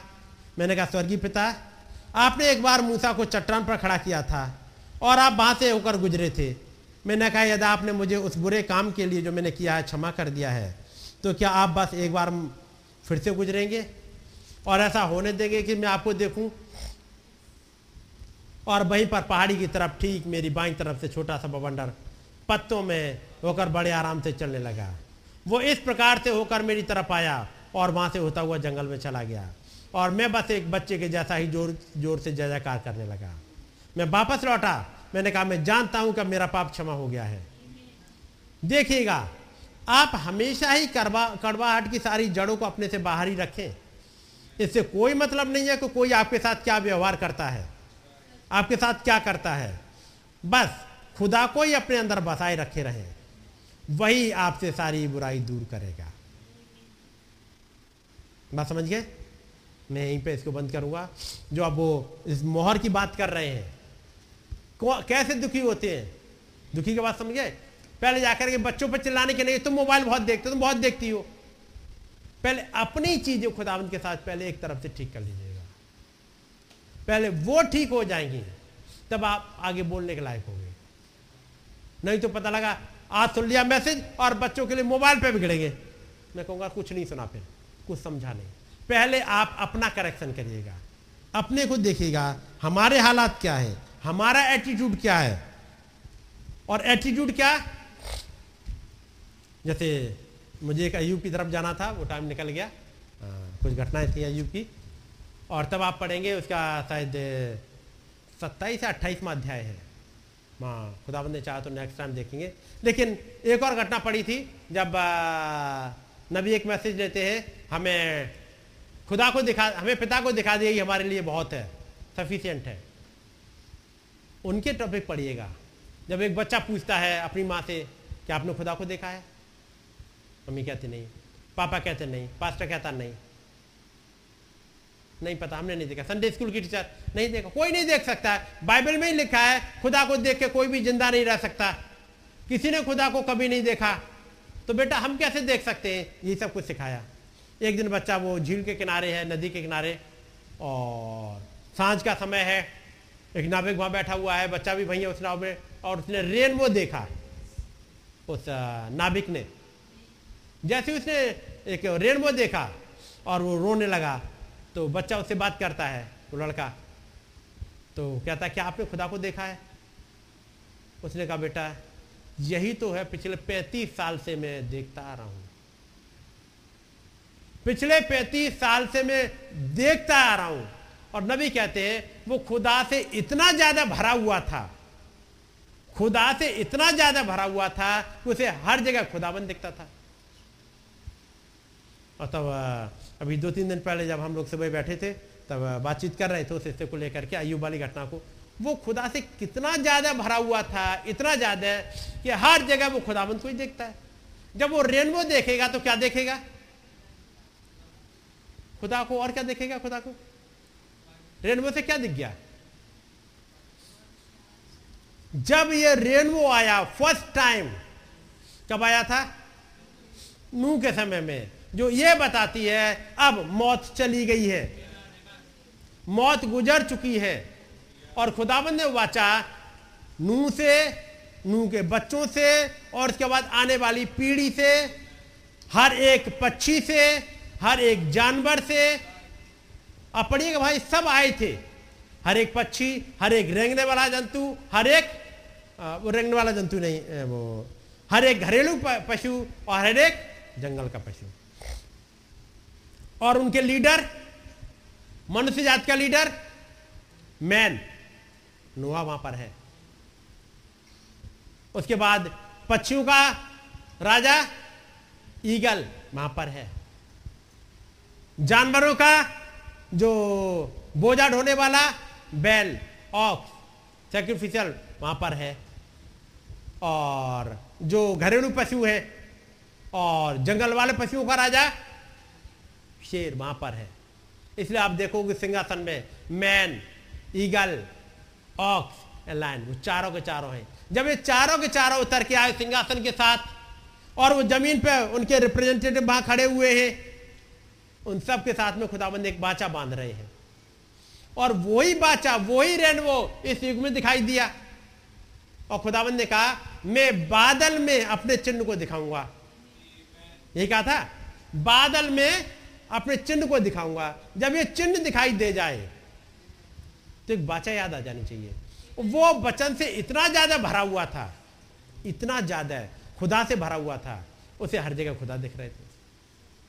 तो उस दिन हम लोग डिस्कस कर रहे थे, खुदा ने चाह तो मौका मिलेगा, फिर डिस्कस करके उन हिस्से को देखेंगे। वो किस ब्याह से भरा हुआ था पैंतीस साल से? वो कह रहा, मैं हर जगह खुदावंत को देख रहा हूँ?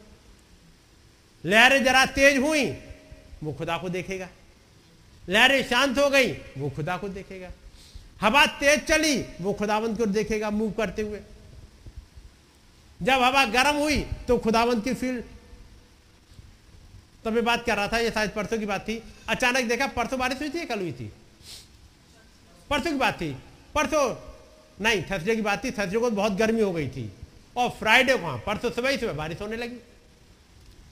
फ्राइडे को तो थर्सडे को तो बहुत गर्मी थी। यहाँ पे पसीनी पसीना हो रहे थे साँझ को। घर गए, बहुत गर्मी है, बहुत गर्मी है। अचानक खुदावन ने सवेरे सवेरे ठंडी ठंडी हवा चलाई। सुबह सुबह बारिश हुई। अचानक कुछ देखे। जब देखो तब टपकता ही रहता है। पूछो, टपकाता कौन है? इस बारिश का कंट्रोलर कौन है? खुदावन हर समय टपकते ही रहता है। ये धूप न जाने, हमेशा धूप ही निकली रहती है। अब देखो, तूफ़ान चल रहा है। लेकिन एक ऐसा शख्स जो तूफ़ान चले थैंक गॉड इसके भी बनाने वाले आपको, आप चला रहे हो। जब तेज धूप निकले, जब सर पे गर्मी लगे, तब खुदा खुदाबंद आपका धन्यवाद हो। ये जो धूप ना होती तो हमें जीवन नहीं मिलता है। जब पानी बरसे तब जब रोज टप टप, रोज टप टप अब भीगते जा रहे हो थैंक गॉड आपकी ब्लेसिंग से भीगने का मौका तो मिला। एलिया के समय में तो साढ़े तीन साल एक एक बूंद को तरस गए वो। हमें आपने नहीं तरसने दिया। वो खुदा से इतना ज़्यादा भरा हुआ था हर चीज़ में। थैंक गॉड हमारे पास आपने हमें इलाहाबाद में रखा, एक ऐसा झुंड दिया कि हम हर संडे मीटिंग कर लेते हैं? बढ़िया जगह नहीं है? खुदाबंद, आपने एक भवन दिया, एक ऐसी जगह पे हमें लाके रखा। कोई कहेगा, सिटी में होते तो बढ़िया थे। मैं कहूँगा, होते सिटी में तो ठीक है। हमारे लिए जगह ठीक है कि ना संडे बंद हुआ, ना हमारा थर्सडे बंद हुआ। तो सिटी बढ़िया था, ये ये बढ़िया है। जहाँ मीटिंग बंद हो जाए वो बढ़िया था, या खुले में आराम से मीटिंग करते रहो? ये बढ़िया हमारे लिए। क्योंकि खुदाबंद ने जो कुछ दिया है, सारी बातें मिलके भलाई ही को उत्पन्न करेंगे। तो यदि आप खुदाबंद से इतने ज़्यादा भर जाओ, खुदाबंद ने हमारे पास फला भाई दिया, फला भाई दिया, फला भाई दिया, फला सिस्टर दी फला बच्चे दिए, थैंक गॉड। उसके पास ये टैलेंट है, उसके पास ये टैलेंट है, उसके पास ये टैलेंट है। बहुत बढ़िया बात है। क्योंकि ये सारी चीज़ें मिलकर भलाई ही को उत्पन्न करेंगी। क्या होता है इस सिटी में आप अकेले होते पढ़ो बाइबल कितनी पढ़ोगे? पढ़ोगे मैसेज कितना पढ़ोगे? लेकिन यदि आप ये सब भलाइयाँ खुदाबंद की देखो, खुदाबंद के काम को, उन छोटे छोटे चीज़ों में जो आपकी ज़िंदगी में हर रोज चल रहे होते हैं, तब आप खुदा से भर जाओगे। उस वाले मछुआरे के पास पानी में रहता है पूरे दिन भर, घर में भी ज़्यादा नहीं जा पाता है, वो तो इतना ज़्यादा भरा हुआ है। क्या नदी के किनारे उमस नहीं होती? क्या पानी में वो चलते हुए उल्टियाँ सी नहीं लगी रहती? लेकिन वो खुदा से इतना ज़्यादा भरा हुआ है। मैं पूछूँगा, आप कितने भरे हुए हो?